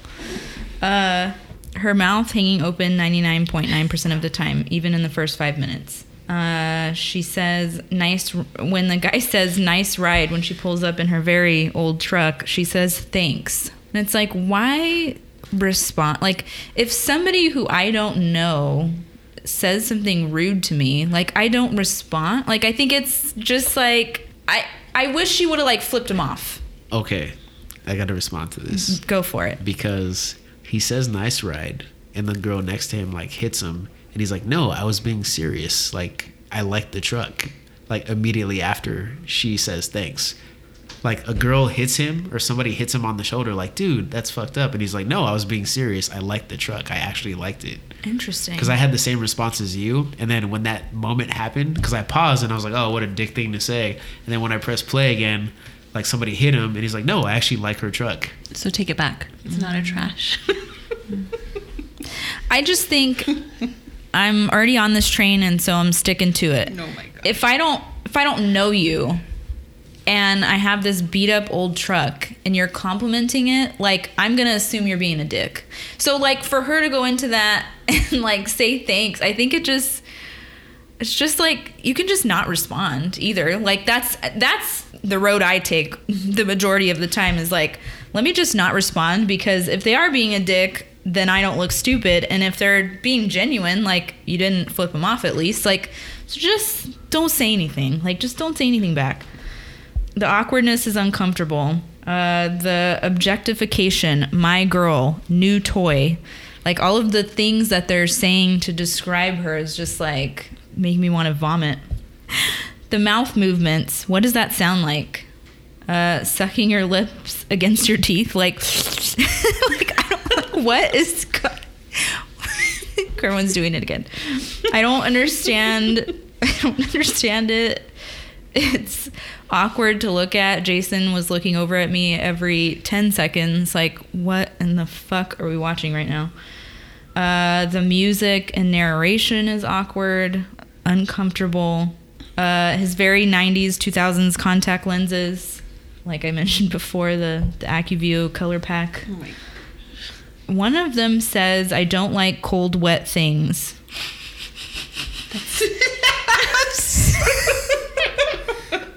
and I was like, does that mean you like warm, dry, hard things? Like, what do you mean? Like, what? Like why? Like you really said that with a straight face. She's saying that because she is used to Florida, where it's not as Don't wet. say. There's a Sports. billion other ways to say that Yeah. other than I don't like cold, wet things. I don't like uh, ice water. Yeah. Yeah. Cold, wet, cold, wet things. I don't like the colder climate. She's 17. Sure, but like okay. use words. Okay. I said again, the mouth movements are disturbing. It's the black kid whose car almost hits Bella. They only have one. Is it one black person in the entire movie? no, no, you have the black vampire Yeah. that Jason has Laurent. tattooed on his arm. Laurent. Laurent. Laurent. Oh, okay. So there's th- he's in the With the Volturi, right? Yeah. Okay, and then there's the Tyler. single black kid in the entire school. Yes. And that's the kid that happens to almost hit Bella. Like, really? That's the kid you're gonna pick? And then the way the, the dad talks to him, I'm just like, What an asshole. and the way the mom doesn't say anything back, I'm like, what reality are we lit? Like, what reality are we living in right now? Like, what in the hell is happening? Um, Edward and Bella are so close when they're talking about the beach trip. Like they're at the salad bar or something, and he's like almost touching her forehead as they're talking. You guys met like two days ago. like, why are you talking that close to each other? Can That I it- can I tell you why? yeah, tell tell us the source material uh, story. So the I'd love to reason why is because he is immediately like infatuated with Bella. So That's I think healthy. This is I think this is this is showing you as a viewer that probably has not obviously read the book is it's showing the connection that they immediately have with each other that is trying to give the viewer like Edward is all in for Bella and you know it's going to be hard to stop him basically he wants her He still doesn't go to the beach. Um, no, he doesn't because it's on the reservation. And he can't step foot on the reservation because they have a pact with the because he'll turn into diamond dust, or No, Oh, okay. because they have a pact with the werewolves, so you can't go on the Mm. reservation. So that's why he doesn't go. okay. Fun fact. Source material. Does it make sense? It so does. I have so much clarity right now. 'Cause you got Um, those red contact lenses. Yeah, I'm seeing in a whole new light. He's protective over her, so I guess this is this kind of I guess I guess makes sense now. He's protective over her. Um, he tells her at the restaurant, but he's known her for, and then I put a bajillion question marks. Like, how long have they known each other at this point when they're at the restaurant and he's telling her, like, I'm protective over you? And it's like, but we met like three days ago, is what it feels like to me. he's he's super protective over her because she's very clumsy. She's very like well, this is how she's supposed to be portraying. Like she's very clumsy. She doesn't know any sort of like inside of danger. So like She's very childish. She's, She's very very, childish. sheltered. No, no, She seriously. can't do anything for herself. so like when she's she goes to a bookstore in the middle, you know, of this town or in the town or whatever, and those guys are like trying to get her or whatever. That's when he shows up because he knows like he needs to watch her. He needs to make sure that she's safe at all times. I mean, it's it does it's a little creepy, but he is like watching over her. it's beyond creepy, and But it's, it's, because also he loves he already loves her. He wants her. so disturbing. Um, I can't dance. I could always make you. My face when that exchange happened, I was just like, Wait, who says which line? Robert Pattin, Robert Pattinson says that to Kristen Stewart. So he says, I can't dance, and she says, I can make you. no, I think it's opposite. Oh, I'm sorry. Yeah, yeah, yeah, yeah. She says- she She says, says, I, "I can't can't dance. dance. and he's like, it's okay. I'll I could always make you. I could always make you. If he were to tell me that, I'd be like, do Panties it, dropped. Do it. Okay, but like he's he's like 17. but he is he?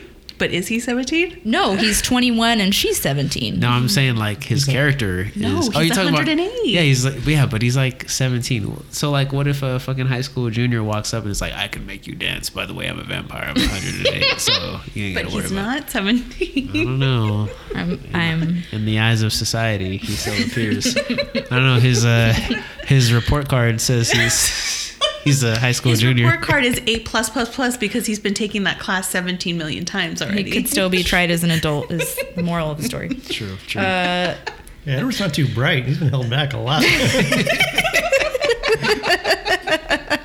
how many times do we have to take these high school classes before you get it through your thick skull? Just drop out, man. Oh my! Call it That's quits. that's why you guys have to keep watching the series. You have to keep watching that. He knows a lot about everything. Yeah, we'll get right on that.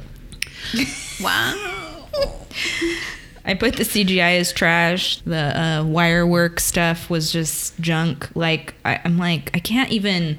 There's already so many obstacles for me to try to fully immerse myself in this movie because it's just uncomfortable and like the conversations are awkward and the makeup is bad and like I, I like there's so many things and then on top of that like the CGI and the wire work is bad. Like I can't I can't even suspend reality for a second to like even get into this. Like uh, there, there's no way. The odd filming angles make me seasick. Like there's parts where they're shifting the camera angles in all these weird ways and it's like I think you're trying to be artistic but it's just like weirding me out. Like I can't I can't understand why they did that. Um, the fight on the baseball field where they're like hissing at each other. Jason and I were laughing uncontrollably at that part. Like it's like we're really okay yeah we're yeah we're doing this. And and they're like legit scared. Like it's just like it just makes me think of like those kids in high school that that did stuff like that that you were like laughing at. Like i'm not scared of you. I'm concerned for your mental health but i'm not scared of you. Um i need some wine to go with all this cheese the dancing the singing the lines. Um so yes that is all my trash i actually said it all so but i'm sure there's more. Treasure. Jacob. Jacob is a treasure. Uh yeah i would say probably back when we watched it i was definitely all in love with jacob. I'm still team jacob just because edward is weird The divide. treasure I can feel this table splitting. Into yeah it is it is cracking right down the middle That's just from the wind. yeah, there's that too. Bella's strong, independent woman talk, um, convincing her friend to ask the dude to prom and not wait around. Like, I was like, Yes. nice. Like, that's cool. Like, you can't do this stuff for yourself, but you can convince other people to do it. Like, that's cool. Paramore playing while they're trying on dresses and like the little prom dress thing. Like, that was cool because it took me back. It's cute. Uh, I'm jealous of Edward's hair volume. Like, if he could send me his stylist information, that would be great. He had extensions in. They added extensions. Sorry. See, don't you? I'm, you know, I'm just gonna. But you know what? You can have extensions. if you want. Anyone can do anything they want. including making somebody dance. exactly. I'm just so heartbroken right now. Like, I thought that that was real, and it's not. And it just makes you realize everything is fake. If it looks good, it's fake. Just take, just note that down. Jason was trying to do work, but kept getting distracted by this cinematic masterpiece that was a treasure. Um, he had his laptop out, but like I would just catch him staring at the TV, and I was like, I think he kind of likes this movie. Yeah. Blew my secret. yeah. Yeah. Now everyone knows. I, I knew it. And my final treasure is the T9 texting that Bella's mom is doing. I was like, man, this feels like 2008 all over again when you had to press like the for the number one button three times to get to the C. Like I know you kids that are probably listening to this don't know what I'm talking about, but um, ask your mom because she was definitely doing texting that way. It's number two button, but yeah. You would know I still use that. on your flip phone, Yeah. That. your sidekick. Yeah. Yeah, that's uh, the end of my treasure and my trash. All right. So, uh, my trash and treasure. I'm gonna just go with my treasure real quick. Uh, I also agree with Bella uh, telling homegirl to ask the dude out to prom. Get yours. You know what I'm saying? Exactly. Uh, so I appreciated that. I thought her dad was cool. I liked her dad. You know, I felt bad that she had to lie to him to get away, and then she was back the next day in the hospital. But whatever, that's the writing. But I was like, you know, her dad's pretty chill. Got her a car. Like his homies hooked her up with the Yeah. with the car. He got the wheels for her when it was raining or snowing or whatever weather it was. He seems like a like a pretty nice guy. I wonder what happened with him and the mom. Maybe she was hogging the computer. Who knows? Uh, Laurent is cool. Uh, he's the one black vampire. Because he's just like, oh no, y'all don't kill people? Okay, we'll chill. but this dude, he's fucked up. He's gonna go after you, so you should go after him. So I appreciated him being. I mean, when you have one black person almost hit your main character with the car, you should have the other black person like offset that. So I was just like, ah, maybe that's the thing. Wait till you see the next movie. Are there two black vampires? No, Maybe you'll- three. No plot twist. Oh no, Laurent. Don't spoil it. I'm not, but He you had- should watch it. Is his first name Yves Saint? Laurent. Uh, and then, uh, you know, I, I do appreciate that uh, Bella's the more assertive person in that dynamic with Edward. You know, like we talked about earlier, I kind of felt like there were glimpses of her independence or independent acting or thinking or whatever. But, you know, um, I feel like, I don't know how it is in the book, but I definitely felt like she was not with the bullshit that Edward was throwing at her. I felt like she was pressing him more to have his shit together as opposed to her. She knew what the fuck she wanted and she was all about it. So I appreciated that. Um, but that's that's most of what my uh, my treasure is. Uh, the trash. Uh, you know, this whole situation, you know, her mom wants to go on a road trip with her stepdad. So now she has to change locales entirely. No friends in Phoenix, no other places she can stay.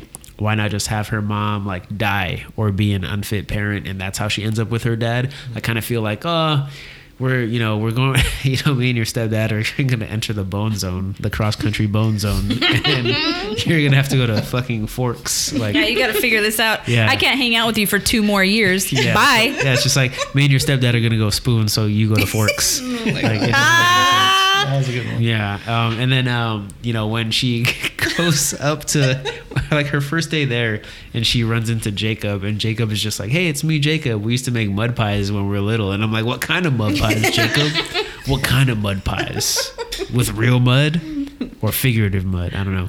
And then you know Taylor Lautner's fake ass wig. I'm sorry, that shit is fake. That's not his real hair. That shit Same. is fake as fuck. I was not feeling that shit. Um, and then uh, when Bella walks into the classroom and Edward puts his hand into his mouth, like, yo, my guy looked like he just let off the biggest nut on planet Earth. Like, like he he is just like squirming, like, like the the whole fucking time. Like this dude, this dude, his pants his pants turned white. It was it was weird. Wasn't it so believable though that he was in so much agony? I don't know if it was agony. Oh come on! Like- He's in class. Uh, he, I don't the, know. I- the fan was going, and Nah. the hair was like. Nah, I don't know about Edward, but when I nut, it doesn't hurt. So, His pants turned as white as his dad's face. exactly. His Um, pants were epoxy to it. he, he, he takes them off and they're like rigid as fuck. Just like, Paper mache on and then um, you know what the hell is up with the ketchup pour when she's at the diner with her dad? So Bella pours the ketchup from the bottle and then she just keeps like shaking it horizontally, like she's topping herself off. And I'm like, that is a squeeze bottle. You don't need to to shake a squeeze bottle like that. She's like doing it like it's one of those like glass bottles that are just open mouth. And I'm like, the fact that they lingered on that for like a second and a half was just hilarious. We're dying. Did you notice that no ketchup came out too? Nope. N- Yeah. Not one drip of ketchup came Yeah. out of the bottle She, when like- she was shaking it. Yeah, she She's like, squeezed it and there was ketchup, and then when she's just shaking it, there's like nothing, and I'm like, kid, what are you Just playing with it. Jeez. Yeah. Um, and then Robert Pattinson's face is like caked up, like my boy looks like a sheet of paper.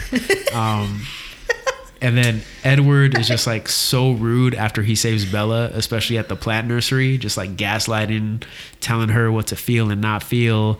And then Bella, when she comes home from the field trip, and her dad says like, "Oh yeah, I was on the phone with your mom. She seems different. She seems happy." And I'm like, "Yeah, because she just fucking dumped her kid on you. Like she's free now. like of course she's happy." Um, you know, uh, Jacob telling Bella about how his family is like descended from wolves, and Bella says like, "What? Like wolves?" And I'm like, "No, motherfucker, not like wolves. Actual like, wolves. Yeah." He says, "Yeah, we're descended from wolves," and she's like, "Wolves? Like wolves?" And I'm like, "There's no like here. There's no simile. Like it is. It is what it is." Um, as soon as Edward says, "quote," like uh, he says, um, "I need to show you what I look like in the sun." Like I knew there was like a shirtless or open chest scene come in. Like we knew that shit. Um, you know, when Edward is like educating Bella as to why he's so dangerous, he's like, "You can't outrun me. I could kill you. You can't fight me off. I'm the most dangerous predator." And I'm like, "Wow, this dude is just reading his Tinder profile. just what the fuck." and then you know, is this what the kids do when they're in love? They lay in a meadow and just lay there. Like I was getting like mad Attack of the Clones vibes from like Anakin and Padme. Oh yeah. Yeah, I'm just like I need to find me some grass and roll in it. Uh, that'll be a date. Um, the characterization of Edward, going from like this confident person to this wishy-washy person, to when him and Bella finally like get together, he's got his sunglasses on. He comes out of the car, like he's like Swag. like all swagged out and shit. He's got the fucking grin. The first time and only time he smiled the entire movie. And I'm just like, dude, you're feeling yourself. I'm like, it just felt so like inconsistent with the character to me for some reason. It's Like, because they actually, you know, but they don't show that part. Ah. so instead of, Oh, I'm sorry. oh no, you're good, you're good. I was just gonna say it's finally his time where he feels like he can like be himself and he can be open and show everybody like this is my girl. This is you know like a new me because I found my person. Because I found some vagine, so oh life is good Gosh. So instead of P and V, would it be V and V because he's a vampire? No, it would be it would be D D and V. DDMP. DDMP. It's got that diamond dick. um, the baseball scene. The baseball scene, like this shit is straight out of a Power Rangers episode.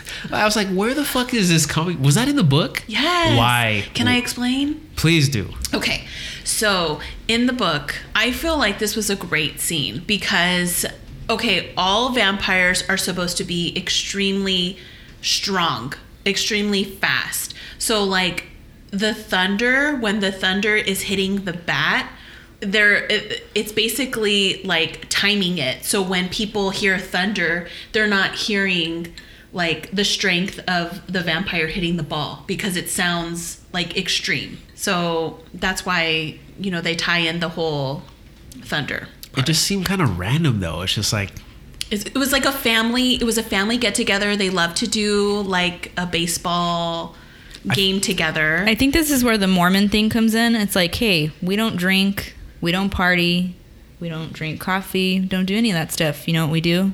We play a good old game of family baseball. family baseball, just like the first episode of Succession on HBO Max.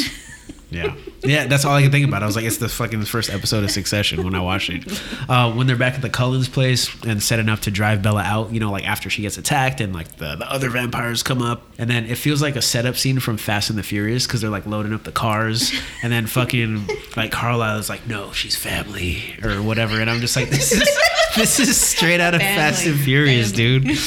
um, you know, and then the ending part of the movie just happens too quickly. I feel like we go from like this teen romance drama, like light fantasy drama, all of a sudden to like you know James is like a fucking Batman villain playing old tapes of Bella and her mom at the and he goes to the ballet studio where she used to dance at, and then it's like a low budget show from the CW, and I was more interested in the movie when they were figuring out their dynamic. Like I think that was the most interesting part of the story was like I'm a vampire. I'm old. We we've set up we've done a lot of world building, which I love. That's my other treasure. Like I appreciate world building in general.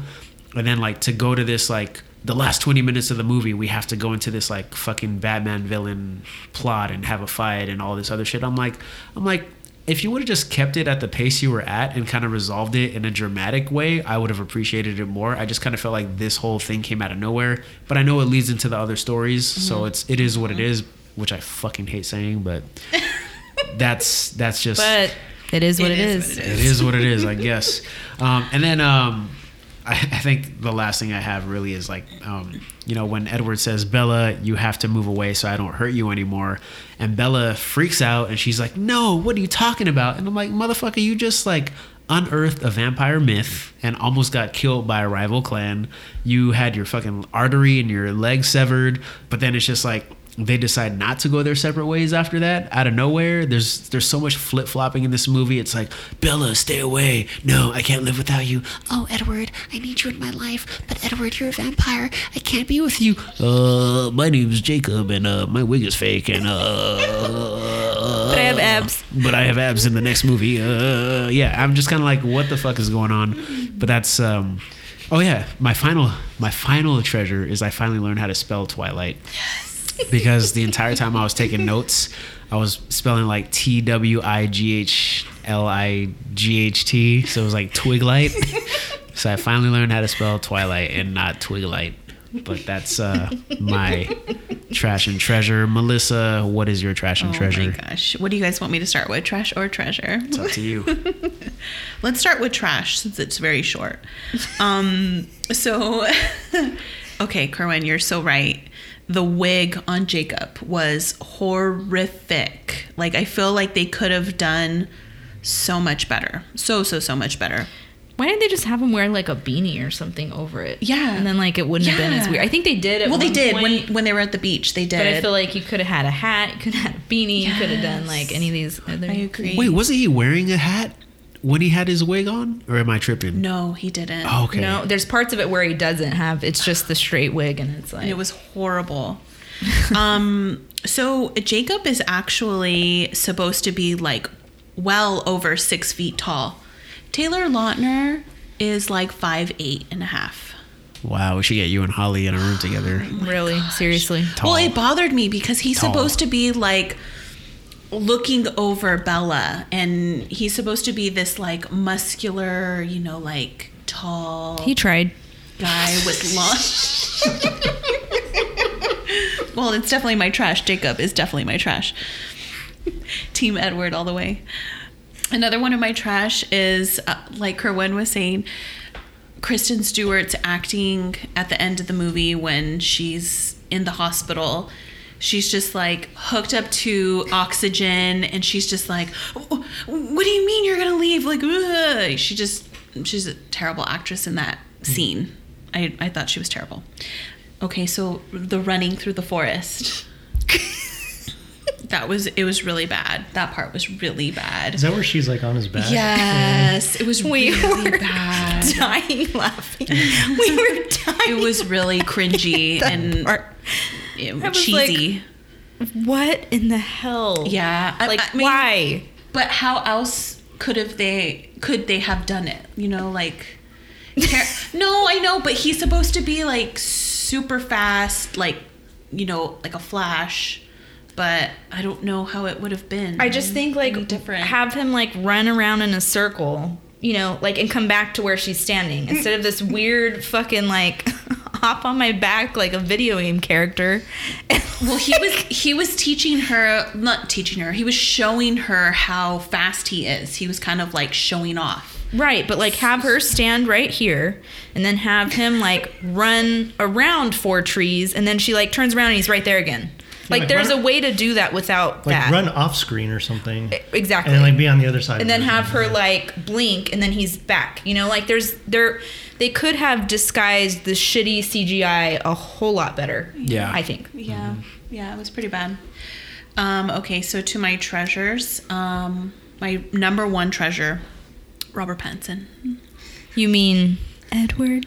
Edward. Edward, I need you, Edward. I need you to turn me, Edward. Please turn me into a vampire, Edward. Oh no, Bella, I can't do that. Uh, yo, Bella, I can't do that. Uh, you can't be a vampire, Bella. You, uh, yeah, you can't be a vampire. Oh my god. You can't win. I'm sorry, I love Robert Pattinson, so I thought he was beautiful.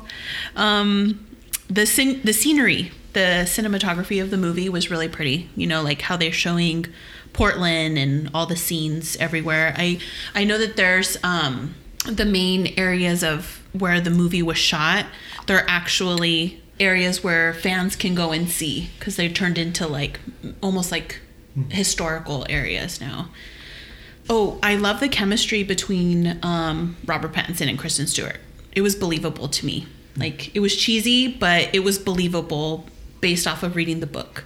Like Robert Pattinson did a really good job showing how much he wanted to protect Bella and how he was very territorial over Bella. And Anna Kendrick. Anna Kendrick didn't have enough scenes. She is hilarious. I love how she was like pretending to care when she was talking about the Cullen family and she's like they don't really like talk to anybody, you know, but it it doesn't bother me, but whatever. You know, she doesn't make a big she doesn't want to make a big deal about it, but obviously it bothers her. But she was hilarious in it. She didn't have enough scenes. Um, yeah, I think that's probably it. Uh, Jason, uh, the world is uh, waiting to hear what you have to say about this this movie, and just just tell us how it changed changed your life. What is your trash and treasure?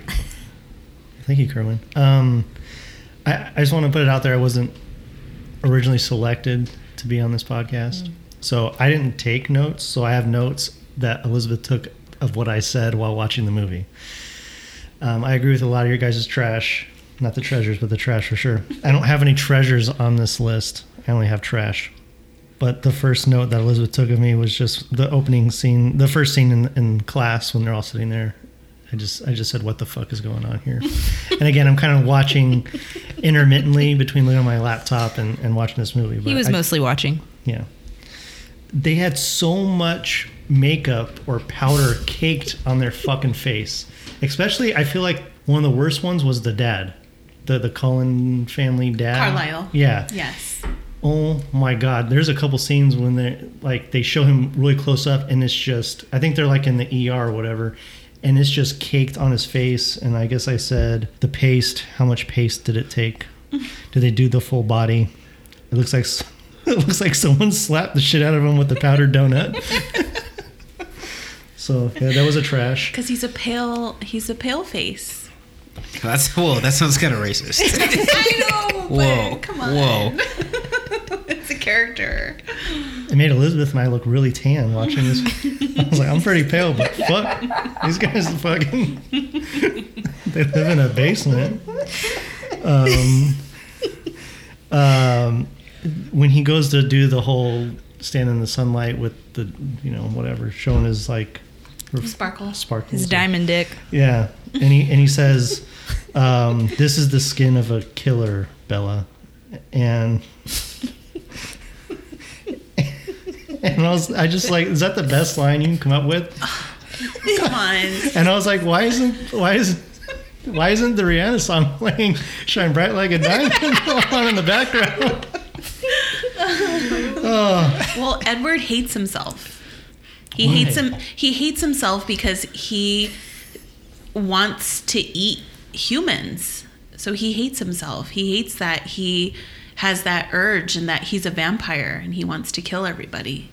So he's like, "Look at me. I'm a piece of shit." yeah. I wish that was more explicit in the movie, at least. Maybe in Yeah. the book it is, but, But, in, like- in the movie it needs to be more explicit. I think. Yeah. Yeah. This one's a little graphic. Um, Oh, jeez. Here we go. he says he says edward says to bella at one point um, i've never wanted a human's blood so much and i was just like well bella could have said well about once a month i could help you out Dog. Dog. um, Okay. Yeah, okay. Can I just say something real quick? So, back in college, okay we, i thought you were saying oh, i'm gonna cut that one out no, back in college, we used to have this joke. You know, fuck this. I'm not cutting this out. No, you know, it, it might go to bloopers. But back in college, we used to have this joke where it's just like, if you go down on a girl while she's on her period, you're Team Edward, and if you go down on her while she hasn't shaved, you're Team Jacob. That's the best thing I've ever heard. i think edward says you're my own personal heroine. And i just said well maybe maybe you should just, just try real heroin. I don't know. Um And then the last thing was just at, when the credits rolled, I just said that was a waste of money because we had to pay three ninety nine to watch it. I told y'all. I know. I, I, I looked at her too, and she's like, "Oh, the Kerwin said they're on Netflix." I was like, "Oh, sweet, we'll have to pay for this one." And I was like, thinking in the back of my head, I was like, "I know it's going to come off of Netflix soon." Though. I remember hearing that. We get on there, and of course, it's the day after it comes off Netflix. So, thank you. It's like Amazon. as soon as Yeah. the start, credits start rolling, Jason goes, "Well, that was a waste of money." Yeah. But yeah, that's and again, I don't have any treasure um, except for one. the one black vampire. He was my treasure. yeah, he's, I you have you have to have more than that. One. Come on. Just one. One. Just give her one. Please. Um, so okay, one treasure.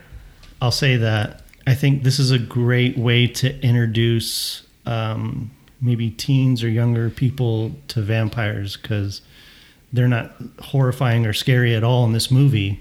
Um, when you watch like The Lost Boys or you watch something like other vampire movies, you get more frightened. So this is a great way to introduce them to it because these guys are they just hiss like cats and stuff like that. They don't really make you feel like scared. You can definitely go to sleep at night after watching this movie. They just gaslight you and desperately want to have sex with you. So it's That's very- not scary.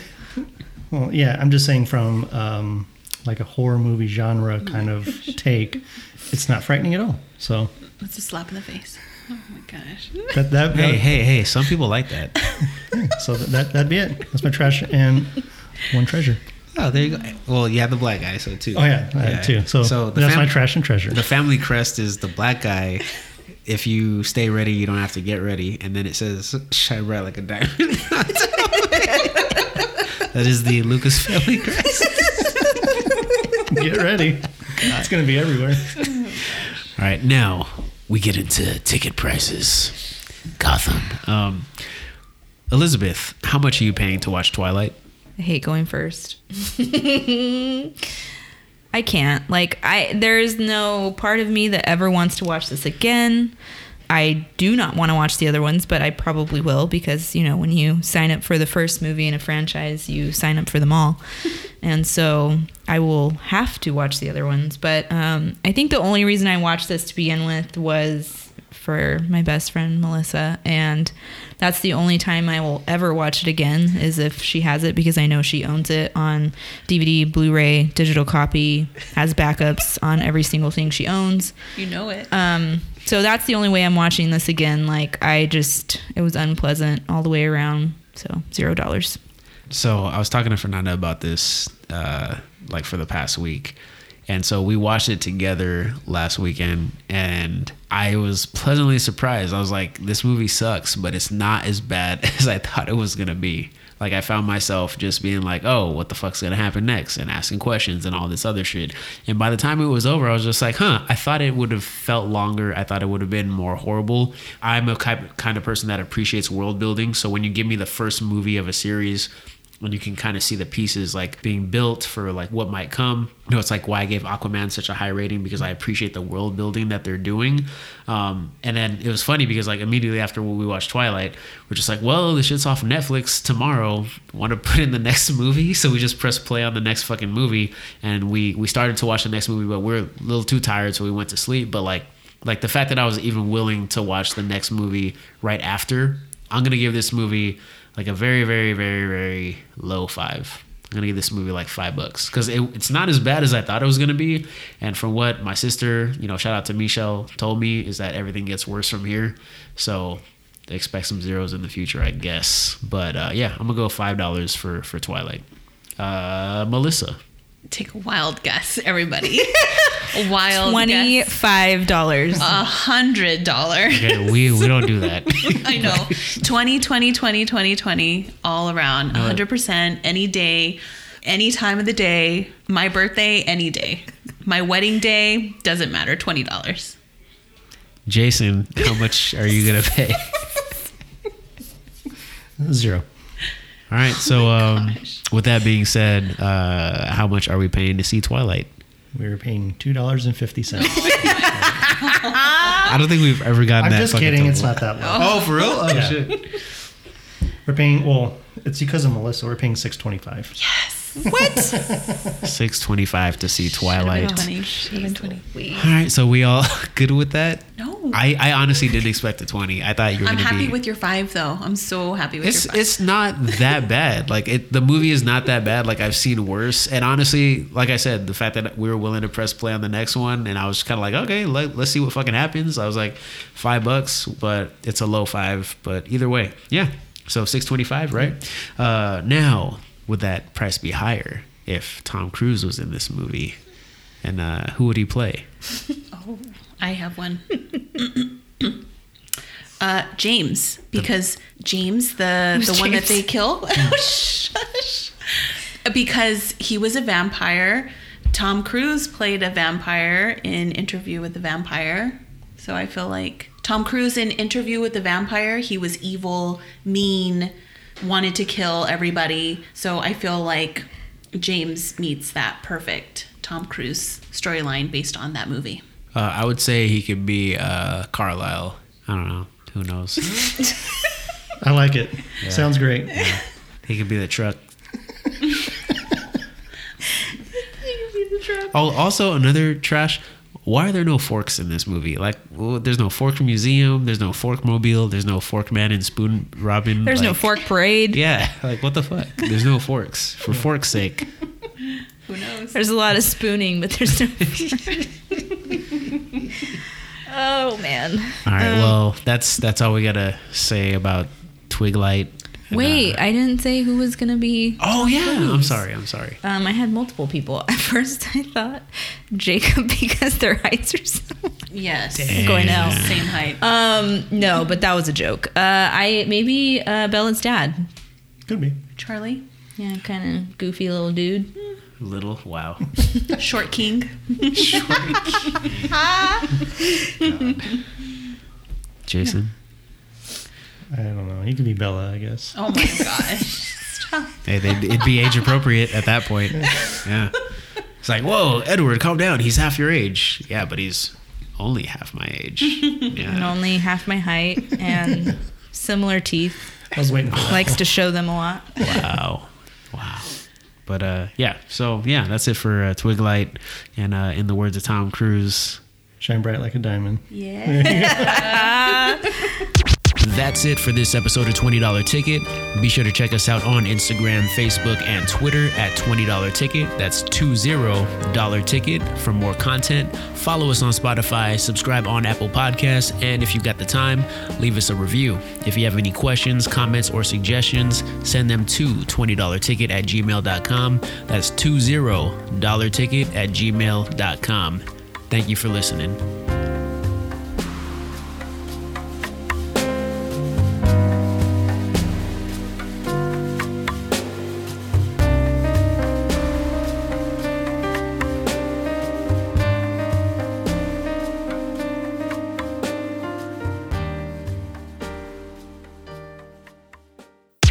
So like me and my girlfriend were hanging out uh, this morning and then uh, i had said something to her she's like oh my god like uh, jacob says something like so similar in the books and i was like or in the in the movies and i was like really i was like now i feel corny as fuck she's like so you know you're kind of like jacob and i was like why because his last name is black Oh my gosh.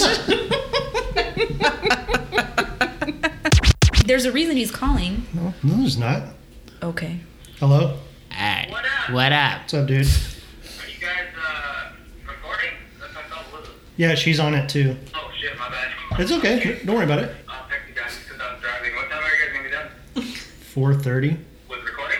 Yeah, probably around 4:30. Alright, cool. All right, sweet man. Bye. Later. Told you it was nothing. Mugs and Rich are in the garage. Oh, okay, I'll go hang with the fellas. damn he just said we aren't fellas I know. damn he could have said the other fellas but you know he said the fellas He's like, y'all watch Twilight? he's like your guys. It's guys a no from me. your guys penises just went